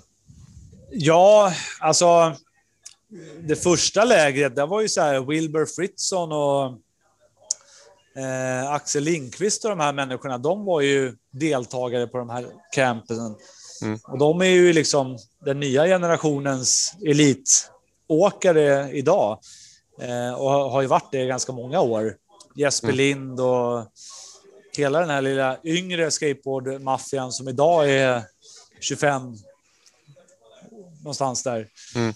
Eh, De, det var ju de som var där tillsammans med deras kompisar och, ja, och andra människor runt om i, i Sverige också såklart. Eh, Men eh, det kanske inte så ofta jag träffar dem och när man väl träffar dem så kanske man inte pratar om det. Men jag tror att, eh, jag tror att de hade jävligt roligt. Ja. ja, det hade vi allihopa tror jag. Ja. Och sen var det Nisse mycket... Ingmarsson var ju fan där på första läget. Ja. Och sen tror jag ja, det var så kul med proffsen. Proffsen hade kul här också. Ja, men precis. We drog ju alltid dit lite liksom eh, eh, pros. Och det har ju varit allt från fan, Ray Barbie var ju där en sommar. Mm. Eh, och så har väl eh, ja, men fan, alla deras aktivister har väl varit där egentligen mer eller mindre. Mm. Eh, Viger vann... vann ja, jag kan inte uttala ja, hans namn. Wiger van Wagenigen, han Ja. var där eh, några somrar i rad. Mark Baines var där några somrar i rad. Ja. Eh, Vad, vad heter han eh, som kör för... Eh, nu ska säga Almost, som hade en part där i början? Jag glömt bort vad han heter nu. Ja, just det. Han var ju också We-aktivist och var där, ja. Ja. Vad fan hette han då? Eh, Jag vet vad du menar, men jag kommer inte på namnet. ja. I, inte sådär... Är ganska tystlåten. Ja, väldigt tystlåten. Det var Ja. knappt att det gick att prata med honom. och och Nej, Louis var- vet jag var där också. När vi ändå tänker Ja. Louis var där. Det var ju precis när han gjorde comeback till Sverige från Australien. Han var i Australien väldigt länge. Han flyttade ju från Sverige till Australien och verkligen gjorde karriär. Ja. det var ju liksom, det var ju jag och några till som, som hetsade Ali, eller Ali, eh, Lewis eh, och sa åt honom att fan, du borde verkligen flytta härifrån för du kommer inte hända någonting här. Du är alldeles för begåvad, Mm. hålla på och skata Fryshuset och, och liksom pusha, pusha på liksom Stockholms jävla Mm. kullerstensgator. Det, kom, det kommer inte ge dig någonting. Och så åkte han ner och hälsade på morsan i Australien och så sa det bara pang liksom. Vart årets skatare tror jag samma år i Australien. Eh, och fick då hooken från eh, Enjoy och Nike var det va? Mm. Ehm, Jag kommer ihåg när han hade sin party i Volcom-filmen. ja, ja, ja. Jag, jag, var ju där på premiären i Hollywood. okej. Eh, och så ser jag honom liksom smyga upp bakifrån och bara “Tjena Louis” på svenska. Han blev så jävla förvånad. Jaha.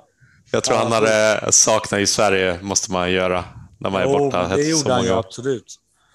Han, eh, han, han var ju stolt för att vara svensk såklart. Han var ju stolt. Hans farsa var ju framgångsrik eh, regissör och Jan Marnell är också en jävligt fin människa. Jag har ju lärt mig känna han också för att Louis gick ju också på skategymnasiet.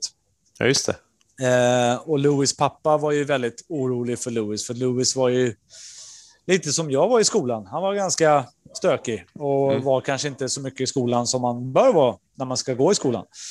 Eh, så att eh, Jan och jag fick en ganska tajt relation. Vi pratade ganska ofta om Louis och ja, om allt möjligt egentligen. Men eh, Jan är en fin människa och eh, Louis var en jävligt fin människa. Ja, det var ju så himla tråkigt att höra när han gick borta. Jag minns Ja, det- var. Kom ju, både han och Johan var ju en så här, Ja. två, två smällar under bältet som, som ingen hade räknat med och som ingen eh, hade kunnat tänka sig. Och de båda var ju också människor som var väldigt liksom eh, extroverta, omtyckta. Eh, ja, men du vet så här, sociala människor som hade en stor kompiskrets av en anledning, för att de var snälla och fina människor. Liksom. Ja. Och då, då drabbar det ju många medhöriga. Liksom. Ja, ja, verkligen. hur, eh, nu ska vi se, campsen höll på ett tag. Men sen så, eh, ja du började på Tacky också, efter att jag hade slutat. Ja, jag eh, fick ju erbjudandet från Sean Moe eh, från Tacky, som då var grundaren av Tacky i Norge. Mm. När jag jobbade på Fryshuset. Och då hade jag jobbat på Fryshuset i ganska precis tio år, tror jag. Mm. Och då kände jag att det här är ju inte jättetråkigt kanske att byta nu. För nu har jag ändå gått och gjort... Alltså skategymnasiet var ju någonstans jävligt häftigt för att varje höst så kom det nya elever och det vart en ny morot liksom och, och, och jaga efter både för elever och för mig. Men efter tio år så hade man fortfarande gjort samma sak i tio år. Och Mm. då när det här erbjudandet kom på bordet så lät det jävligt roligt och det var jävligt roligt att jobba för Tacky eh, första åren och det gick ju jävligt bra. Mm. Eh, sen började det gå lite sämre för Tacky. Då var det inte lika roligt och framförallt så tyckte inte min chef att det var så roligt och då skar det sig väldigt snabbt och hårt mellan Mm. oss. Eh, han... Eh, det är väl ingenting att gå in på här egentligen.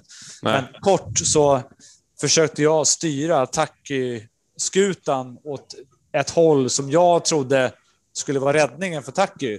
Mm. Medan han ville styra skutan åt ett annat håll för att rädda Tacky. Mm. Det slutade med att han fick göra det och jag slutade på Tacky och Tacky gick som det gick. Ja. Ja. Och eh, då startade du, nu ska vi se, Afterskate. Ja, Uppehålla. Pullman Event. Alltså det hade Ja, ju redan startat. Eh, och det, det var ju en del av det liksom. Eh, men eh, sen så kom ju Afterskate eh, som var en del, eh, vilket egentligen bara var ett kontorslandskap eh, på Sankt Eriksplan som blev eh, en jävligt härlig plattform för vi gjorde ju poddar. Eh, vi började med live-radio till och med. Ja, hur, hur kom det sig? För det var en timmes begränsning bara. Ja, men precis. Det var, vad fan hette de då? Skanstulls radio eller något sånt där tror jag det hette. Ni satt vid Debaser eller?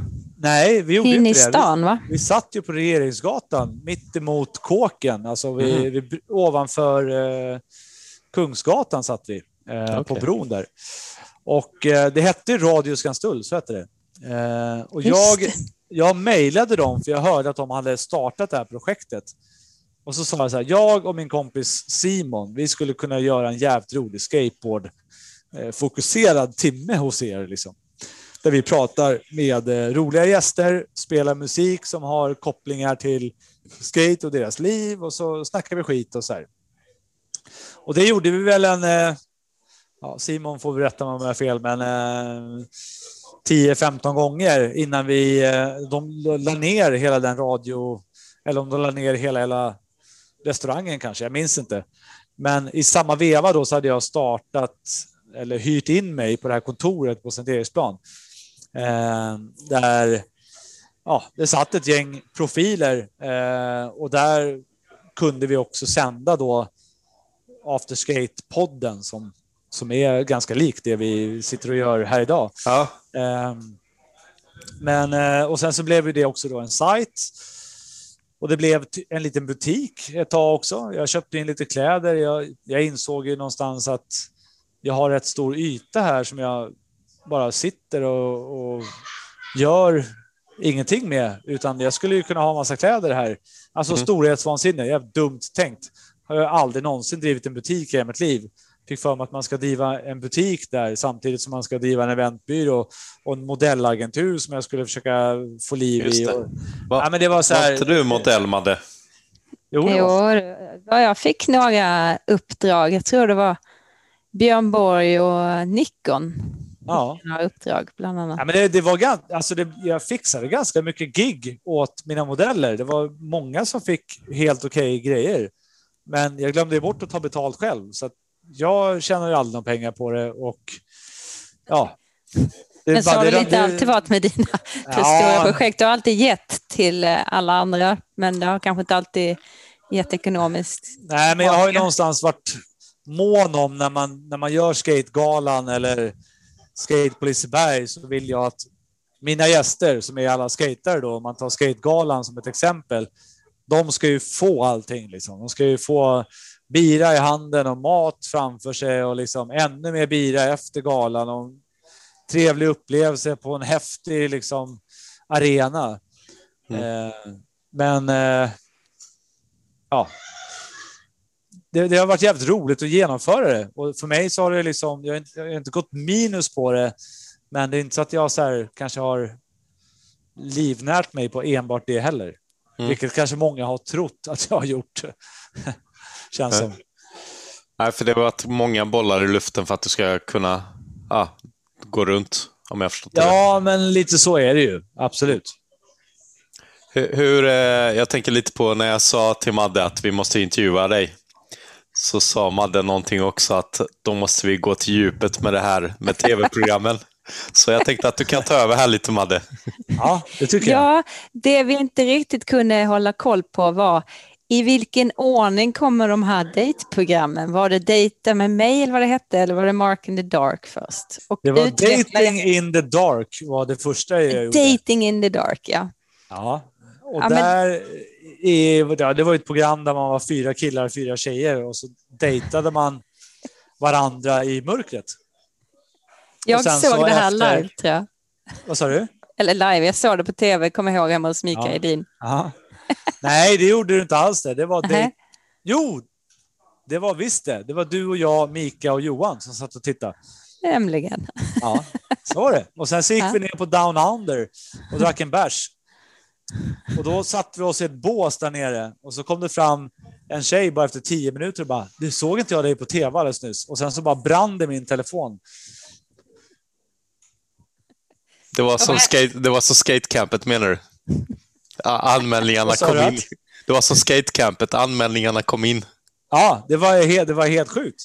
Alltså det rasade. Jag, hela grejen var, jag blev, jag blev dumpad i tv. Så att det var ju tjejer som hörde av sig till mig och tyckte synd om mig och så här, men det, du förtjänar bättre och du, dejta mig istället. Det, här, det kanske inte du har någon minne av Madde, men det, det var helt... Vi, vi skrattade väldigt mycket åt. Min telefon låg på bordet och det bara Plopp, plopp, jo, då, jag kommer ihåg det. ja. Ja, det, var, alltså, det var ju därför jag ville ta upp ja. det här. Det här var ja. mycket jag har glömt, men det där glömmer jag inte. Ja. Det var lite roligt. Men just det, och sen så kom nästa program lite senare. Exakt. Några år senare kanske. Det var några år senare så fick jag ett erbjudande att vara med i någonting som hette Date med mig. Just det. Och då var det jag som skulle eller det var fyra tjejer som skulle dejta mig och sen skulle jag välja en av de här tjejerna. Och om hon sa ja så fick man åka på en resa. Fick, fick, fick, du åka på en resa? Ja, jag fick åka på en resa, men det blev ingen kärlek. Nej, okej. Okay. Nej. Livet hade andra planer för dig, där du sitter idag. Ja, men lite så är det nog faktiskt. Mm. Mm. Men jag tänker lite på de här programmen du var med i. Det är ju rätt många som inte skulle våga vara med och bjuda på sig själv så här mycket. Så är det ju. Jag såg det ju som en... Eh, alltså jag har väl alltid varit lite så här kärlekskrank och, och, och liksom någonstans varit, varit mån om eller här, haft en eh, vilja att träffa mitt livs kärlek. Så har jag väl eh, tänkt. Och då har jag väl tagit alla chanser som går att få för att eventuellt lyckas med det.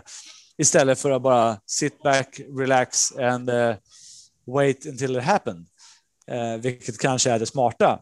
Nu så är det ju så att saker och ting händer av en anledning. Och nu sitter jag i Karlstad med min livskärlek och uh, en liten dotter på armen. Så att, ja, jag antar att jag gjorde rätt då kanske. Men mm.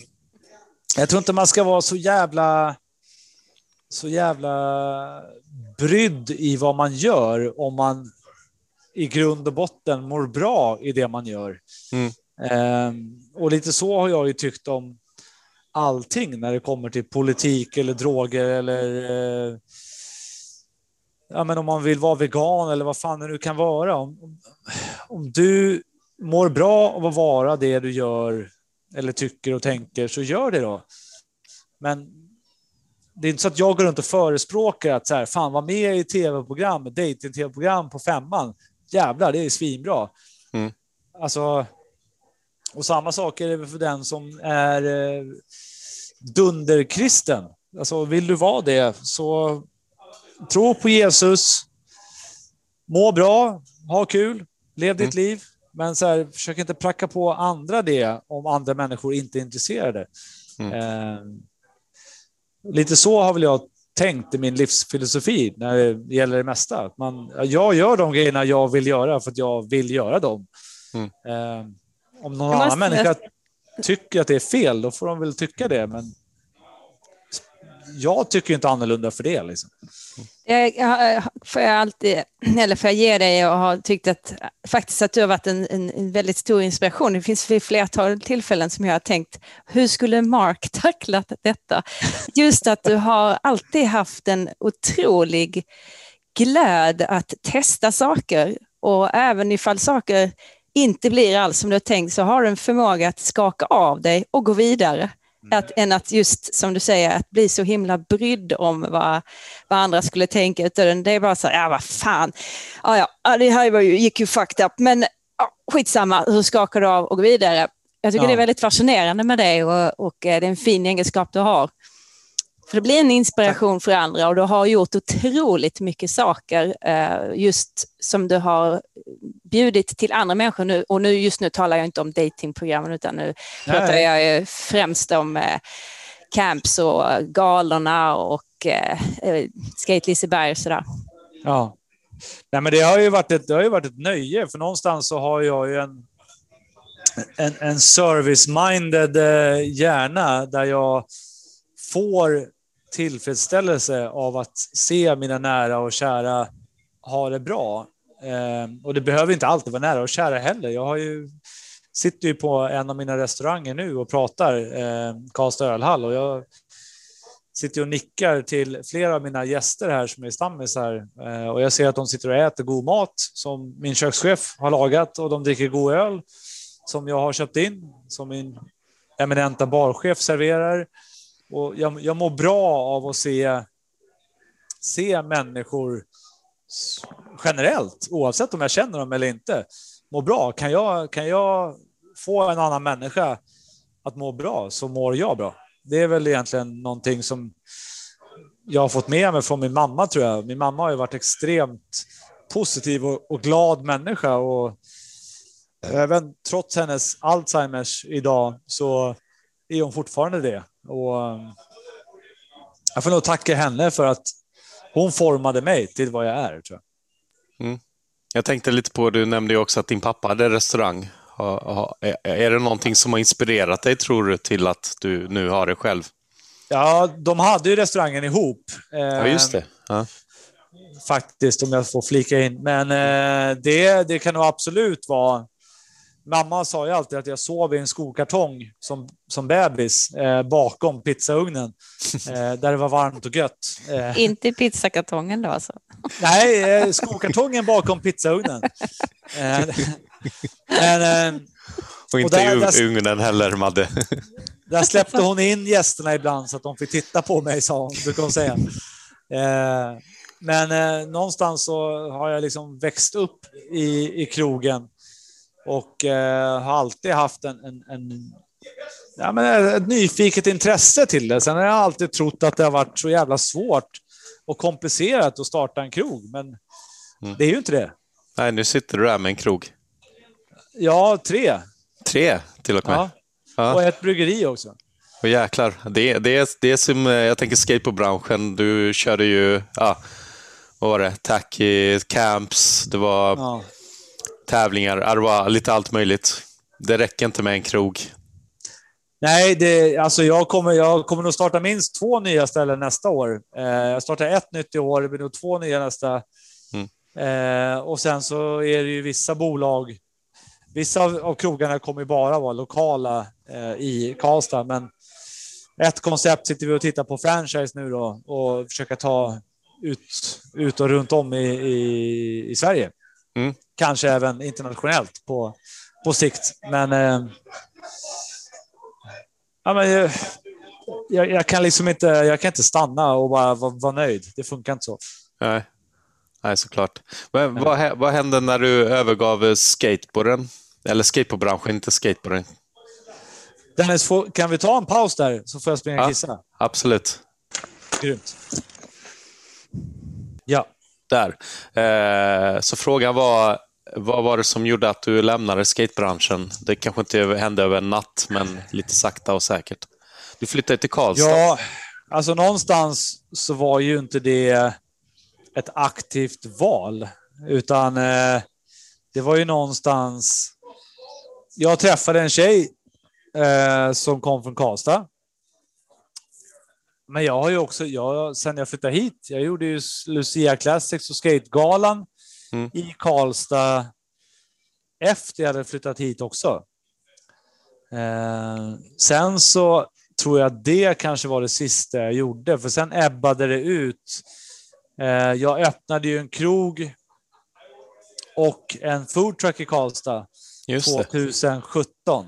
Hette inte den samma som ditt skateboardmärke? Happy någonting? Ja, Happy Belly, Ja, just det. Och Just det. skateboardmärket hette Happy Skateboards, eller hur var det? Happy Board. Happy Board.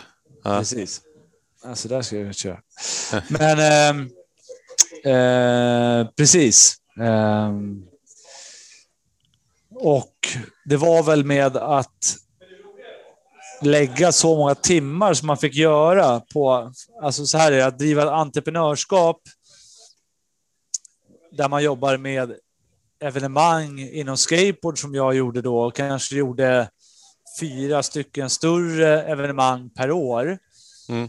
Gjorde ju att man hade ju rätt många månader om året där man egentligen kanske bara satt och ringde och mejlade och liksom jobbade med administrativa delar för att bygga upp ett event eller efterarbeta på ett event. Sen är ju själva eventet bara några dagar och sen så är det över. Eh, när man driver krog så är det ju varje dag, hela tiden. Mm. Och då helt plötsligt fanns det inte tid till att göra Svenska Skateboardgalan eller någonting annat. Mm. Och det började med att jag lämnade över Lucia Classics, eller lämnade tillbaka Lucia Classics till Ante Ossiansson som gav mig Lucia Classics. Så jag sa så här, varsågod, du får gärna ta tillbaka den. Eh, han gjorde väl det ett år och sen gjorde inte han det mer tror jag. Mm. Eh, galan är det ingen... Eh, jo, jag tror kanske Axel Lindqvist och de gjorde galan ett år. Mm. Sen tror jag inte heller att det hände någonting mer med den. Mm. Eh, och någonstans så bottnar nog, nog det i att folk fattar inte riktigt hur mycket tid Mm. och energi och pengar det tar för att göra ett sånt här projekt. Mm. Eh, förrän man försöker göra det själv. Då fattar Mm. man att oj, okej, eh, det här är ju typ en heltidstjänst och eh, det är inte bara att dra in pengar utan det kostar pengar också. Jag kan ju till och med gå minus på att göra en sån här grej. Ja. Och jag minns ju när jag tänkte, oj, ska du ha en skateboardtävling på Liseberg och dra dit prylar och ta ner? För det är ju ingenting som kan stå i två veckor efter liksom och Nej. plockas ner på, ja, i lugn och ro. Nej, men det, det, blir, det blir ju lätt när man som utomstående med objektiva ögon tittar på Skate på Liseberg och så ser man Mountain Dew-loggor och Junkyard och alla möjliga olika stora varumärken var med som sponsorer. Så tänker man så här, ja, men plus, plus, plus och så plus där och så plus det. Jävlar vad mycket pengar det måste komma in här. Men det är ju väldigt sällan samma människa kollar på ett liknande projekt och tänker minus. Mm. Och tänker så här, oj vad mycket det måste kosta med den där ljusriggen. Oj, den här storbildsskärmen, den kostar säkert pengar. Och den där skaterampen, den kostar säkert pengar. Och han som pratar i mikrofon där borta, han kostar säkert pengar. Hotellrummen, det kostar pengar. Och maten Mm. och bärsen och bussen och resorna. Alltså, det är, det är väldigt enkelt att titta på någonting och räkna plus. Men det är Mm. väldigt svårt kanske att förstå saker och ting som kostar. Mm. Tror jag, för någon som aldrig har gjort det förut. Mm. Eh, men om någon skulle sätta sig ner och, och räkna på typ ett skate på Liseberg eh, så tror jag folk ändå hade varit så här hyfsat imponerade över att jag fick det fan och gå break-even. Mm. Jag tänker lite på, det händer ju så otroligt mycket när man är runt och reser och skateboard och sånt. Och idag sitter du ju på ett och samma ställe eh, mer. Ja, du kanske reser runt ändå med att du har lite krogar och bryggeri. Nej, jag är, mest, jag är mest i Karlstad faktiskt. Det är det? Ja. På grund, mest på grund av pandemin såklart. Ja. Eh, annars så är det ju en del eh, planer på att åka mer Stockholm, Göteborg, Malmö, alltså mm. kränga bärs och åka på mässor och sånt. Mm. Men det blir ju inte riktigt samma grej som att anordna en skateboardtävling, tänker jag. Alltså, det händer ju alltid någonting som man aldrig trott ska hända och då menar jag inte bara tråkiga grejer. Jag hade faktiskt roligt. en idé för ett tag sedan. Mm. Svenska ölgalan mm. ska, jag, ska jag göra när man får göra event igen. Mm. du vet vem som är din co-host. Ja, ja, såklart Madde. Då får du ta och ploppa ut den här ungen först. ja, men det blir lagom till pandemin är klar, får vi hoppas. Ja, ja så är det. Har, har, har, du några, eh, jag höll på att säga pappatips, men hon ska ju bli mamma. Men har du några mm. föräldrar, föräldraskap-tips till Madde? Ja. Eh, Förutom att det kommer bli jag, sömnlösa nätter och det är jävligt jobbigt. Nej, men alltså det, det, någonstans så är det så är det det tuffaste som man någonsin kan genomgå som människa. Men det är också typ det lättaste. Nu är min dotter bara två och ett halvt, fyller tre snart. Mm. Min bonusdotter är sex och ett halvt och fyller sju snart. Eh, min sambo har genomgått två eh, graviditeter och fött två fantastiska döttrar. Men det fin- egentligen så är det så här. Det är svinjobbigt. Hela tiden är det jobbigt. Sen finns det moment där det är lite lättare, lite roligare, där man kan skratta och ha kul. Men det är jobbigt. Men det är hela tiden och alltid värt det. Ehm, att se, se sin dotter le det räcker. Hon kan skrika konstant i 12 timmar och man får sova i fyra minuter och så får du ett leende och så är det värt det. Mm.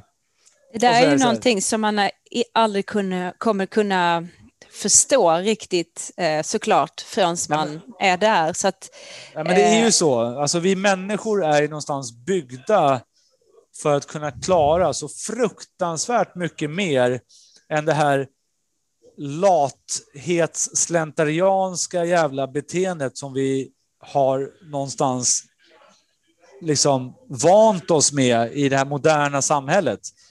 Vi köper tjänster för att underlätta oss själva, för att liksom behöva göra så lite som möjligt.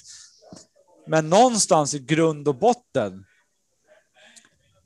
du skulle ju kunna överleva på två timmars sömn jobba 18 timmar om dagen om du absolut behöver det. När du får ett barn och barnet får kolik och skriker och har förstoppningar eller gulsot och RS-virus. Min dotter har fan haft hela paketet. Det är liksom... Hjälp alltså. Ja, men det är så här, det är, konstant är det någonting hela tiden. Vi har, fick ringa liksom 112 mitt i natten, för hon andades inte. Bara oh, rakt jäklar. in till akuten. Men så kommer man hem och så ler hon. Mm. Och så är allt bra. Jag har sovit i tre sekunder. Så, så det, här är, det här är som att vara med Sean Sheffy, bara att man blir inte så glad när han ler. Nej, lite så. Nej, men det är så här, någonstans så... Att, att bli mamma är jätte, jättejobbigt. Men har man kärlek till sitt barn, det, det är allt man behöver. Det, det, är all, liksom, det är allt driftmedel du behöver. Inget mer än så. Så är det lugnt. Jag tror jag har aldrig nog känt mig sån eh, rookie på någonting som eh, den här eh, resan och utvecklingen som man är på väg till nu. Eh, just det där att eh, visst, många grejer kanske man kan föreställa sig och tänka sig och ha en bild av, men det här, eh, i och med att det händer så mycket just för eh, oss som bär på barnet då, kroppens utveckling och alla hormoner ja. och allting och den här förberedelsen för att bli en förälder, eh, den är ju liksom väldigt unik och jag, jag, är otroligt tacksam för att jag får lov att vara med om den. För det hade jag nästan inte trott eh, på grund av min ålder då, att det skulle ske. Och det här var, eh, det kan jag bara dela den lilla detaljen, men att det var inte planerat på det sättet, utan det blev lite oväntat. Men eh, ändå roligt att få chansen. Men det är också så där att eh, jag försöker hela tiden hålla mitt lugn med att lita på instinkter att, att tro på att man har det i sig och så får man ta allting eftersom. men, det, ja, men det, man ska ju veta att det inte är lätt alltså. Alltså det finns inte, det finns inte liksom några rätta visdomsord att, att säga till, till någon som ska bli mamma eller pappa, utan jag tror att det är så här, det viktigaste att veta är att ja, det, det, det kommer bli jobbigt. Ingenting kommer bli sig likt det som var innan. Det, det måste man veta om. Eh, det kommer vara en hyfsat romantisk eh, första period där ungen typ sover hela tiden. Men efter ett halvår så kommer hon eller han börja vakna och vilja mat och leka och busa och det blir det bara mer och mer och mer och mer av. Och ja. så, så är det bara. Mm. Men eh, det viktigaste är att man bygger en relation med, med sitt barn och, och, ja, och vill, vill vara förälder. Det är så mm. Sen resten är fan walk in the park. Det är, man, kroppen anpassar sig, alltså allt anpassar sig bara. Jag, menar, jag har alltid varit en sån här snubbe som fan är jag ledig då kan jag sova till klockan 12 liksom. Jag har inte sovit mer än sex timmar de senaste fyra åren vad jag kan minnas. Alltså per natt, hoppas jag. Ja, per natt, såklart. Nej, men förut kunde man ju sova, sov man sex timmar, då var man ett lik hela dagen. Man bara gick och dregla liksom. Mm. Nu, nej, det... Mm. Jag kan vakna fyra gånger per natt och byta blöja och mata flaska och hit och dit och så här. Mm. Ja, ja, ja men jag kanske har sovit tre och en halv timme den här natten. Nej, mm. men jag, jag jobbar nio eller tolv timmar ändå dagen efter. Det, det löser sig. Kroppen löser det. Mm. Ja, det kan ju vara skönt att veta. Mm. att det löser sig. men men det, det, låter som du ändå, just där du är nu, och de brukar ju säga också 40 är eh, ja, den bästa perioden i ens liv. Att du har det just nu. Ja, men det får jag nog hålla med. Sen har ju kanske tyvärr corona kommit och knullat mig bakifrån. Jag skulle säga det också. hårdare än vad vissa andra har gjort. Ja. Alltså... Och vi, vi, kan ju nämna också nu, eh, precis när vi började spela in så skulle de presentera också om de skulle fortsätta med den där eh, hålla på till klockan åtta-regeln eller inte. Ja, har du, han du se någonting? Jag har inte hunnit se något själv. Det är han jag se och höra. Min kökschef kom in springandes här precis när vi skulle börja och berätta allting. Ja. Eh, men det är så här, alltså hotell, restaurang, nöjesbranschen och resebranschen. Vi, vi är de fyra segmenten som, som får ta alla smällar. Eh, är vissa undantag mot typ svenska fjällindustrin som tydligen fick helt öppet mål mm. hela sport, sportlovet fram till idag då, nu när helt plötsligt alla ska stänga klockan åtta. Mm. Alltså även, eller McDonalds, vilka? alltså alla ska stänga nu klockan åtta. Får inte någon får servera mat eller någonting efter klockan åtta. Ja. Oj. Får inte, sälja, får inte sälja kaffe eller bulle efter klockan åtta heller. Jävlar. Ja. Mataffärer också eller? Det tror jag inte. För att ja. det är nog nödvändigt kanske. Men eh, du, inga kaféer, inga barer, inga restauranger. Ingenting får öppet efter 20 och 30 då. 20.00 ja. sista servering. Ja. Och hur, hur, har det här påverkat dig? Eller det har ju såklart påverkat dig, men på vilket sätt? Ja, alltså, vi har tappat ungefär 80 procent av omsättningen. Mm. Eh, vilket är ganska mycket. Ja. Nu är det ju liksom, vi har öppet och mina två anställda på det här företaget är permitterade på 60 procent. Mm. De jobbar fyra timmar om dagen, fyra till åtta, det är då vi är öppet. Mm. Eh, på så sätt så kan jag betala våra fasta avgifter, deras löner. Mm. Men det är så här. Det, det, det, det, är verkligen att jobba med, med händerna bakbundna. Mm. Liksom. Det Ja. är jättemärkligt. Ja. Man kan ju Ja, inte, man kan inte vara kreativ och så här, hitta på roliga grejer. För att, det, det, vad ska man göra med det? Liksom? nej, precis. Men eh, förhoppningsvis så löser det sig allting fram mot sommaren när alla vaccinerat sig. Det är så svårt att säga nu och det kommer ju låta Ja. ännu dummare om någon lyssnar på podden i efterhand och bara, ja, de hade fel eller inte. Men Det får, får lösa sig när det löser sig. Ja, det är, det är den inställningen jag gillar. Och, eh, precis som Madde sa där innan också, det har ju varit en förebild för mig också att se allt du har gjort. Och vi har ju jobbat också en del tillsammans och gjort den här Tacky-TV och annat. Och jag vet inte om jag hade startat den här Skateboardpodden om inte ni hade gjort After Skate och Martin Ottosson hade gjort sin med Eh, nu har jag glömt bort. Kastat i etern hette den, så var det. Men ni var ju faktiskt Ja. först, första svenska skateboardpodcasten också.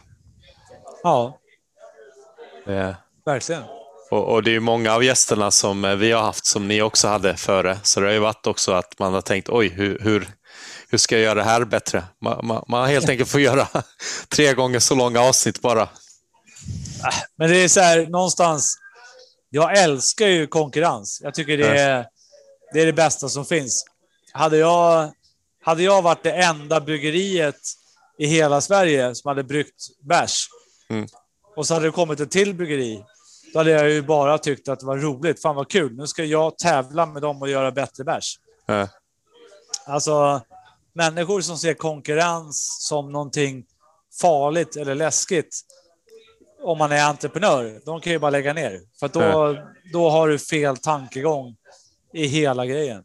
Då, eh, då, då, då förstår du inte företagande. Det är så här, du kan aldrig vara rädd för konkurrens, utan du ska bara se det som en utmaning och eh, nästan se det som någonting inspirerande. vad var det jag tänkte på? Jag ska kolla lite mina frågor. Jag känner att det är kanske dags att runda av. Eller Ja, känner, men det är eller bra. För Ja. Vi kommer stänga restaurangen här om en halvtimme. Så att, Ja, eh, jag tänkte det. jag behöver åka hem snart. Ja.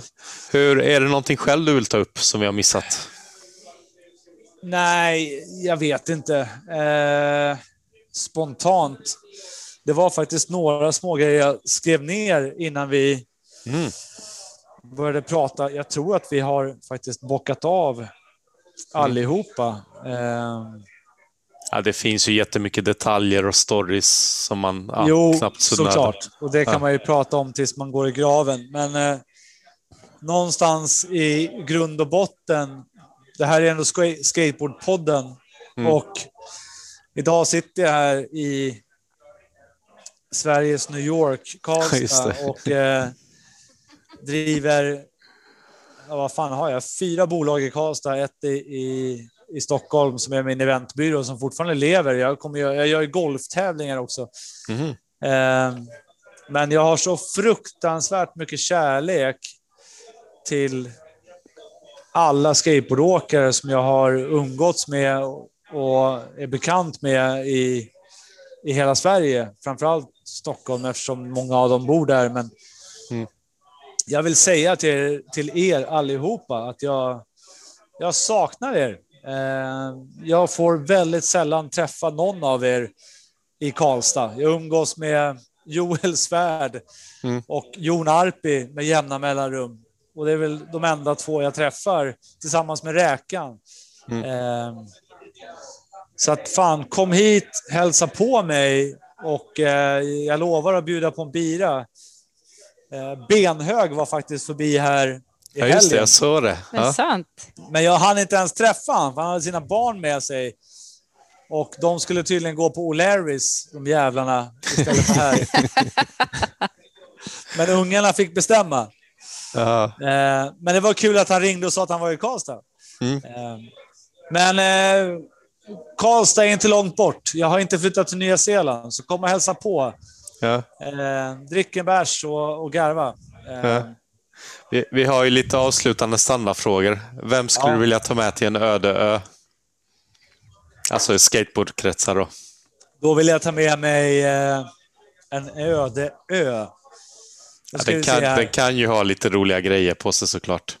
Men det är bara du och den personen. Ja, det är bara jag och den personen. Mm. Jag hade nog tagit med mig...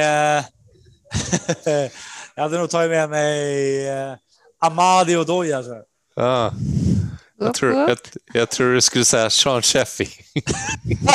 Nej, då hade jag simmat därifrån alltså. Du gillar ju utmaning. Nej, nej, Du, den, hade, nej, du, du, hade, du hade ju inte haft en tråkig stund i alla fall. nej, ja, eller så hade det slutat med att han mördat mig där. Det hade varit rätt tråkigt. Ja. Eh, vem skulle du vilja se i podden? Amadi och Doja. Ja. Vi skulle gärna vilja ha med honom. Han, han har undvikit och duckat lite, men vem vet, Ja. en vacker dag så. Du får övertala honom. Ja. Men eh, jag vet inte, har vi något mer att tillägga? Jag tror du körde nästan lite som ett tacktal där, fast du ja, berättar ju att du saknar ju alla inom skateboard. Ja, nej, men lite så är det väl. Alltså, jag är sjukt glad och tacksam för allting jag har fått göra och har gjort. Jag är stolt och jag skäms för vissa saker, men eh, jag står för allt jag har gjort och jag, jag älskar svensk skate. Det är fan, fantastiskt jävla sammanhållning och eh, ett sjukt bra bra gäng som ligger bakom grunden till vad skateboard är i Sverige idag. Så kan Mm. jag tycka. Och sen om jag har varit en, en liten del av det eh, har ju varit kul, men ehm, Det har du garanterat varit Ja. En stor del, ska jag säga. Ja, men jag tänker, det, utan dig så hade ju svensk skateboardhistoria varit mycket tråkigare. Det har ju varit en, det är samma får jag säga. he, helt klart en eh, färgstark, rolig person genom åren för mig. Jag tycker att jag bjuder på mig själv ganska okej. Ja. Ja. Ja. Och med de orden så fick jag det Ja. också sagt någon gång. Med Ja. de orden så tycker jag vi sätter punkt här. Det gör vi. Ja, Ja. Tack, så- tack, Tack så mycket, Mark. tack så jag mycket. och eh, Axel Rose och alla mina andra personligheter eh, säger tack. Ja. Ja. Men Puss grym. på er! Puss, puss. Puss. Hej då. Hej då!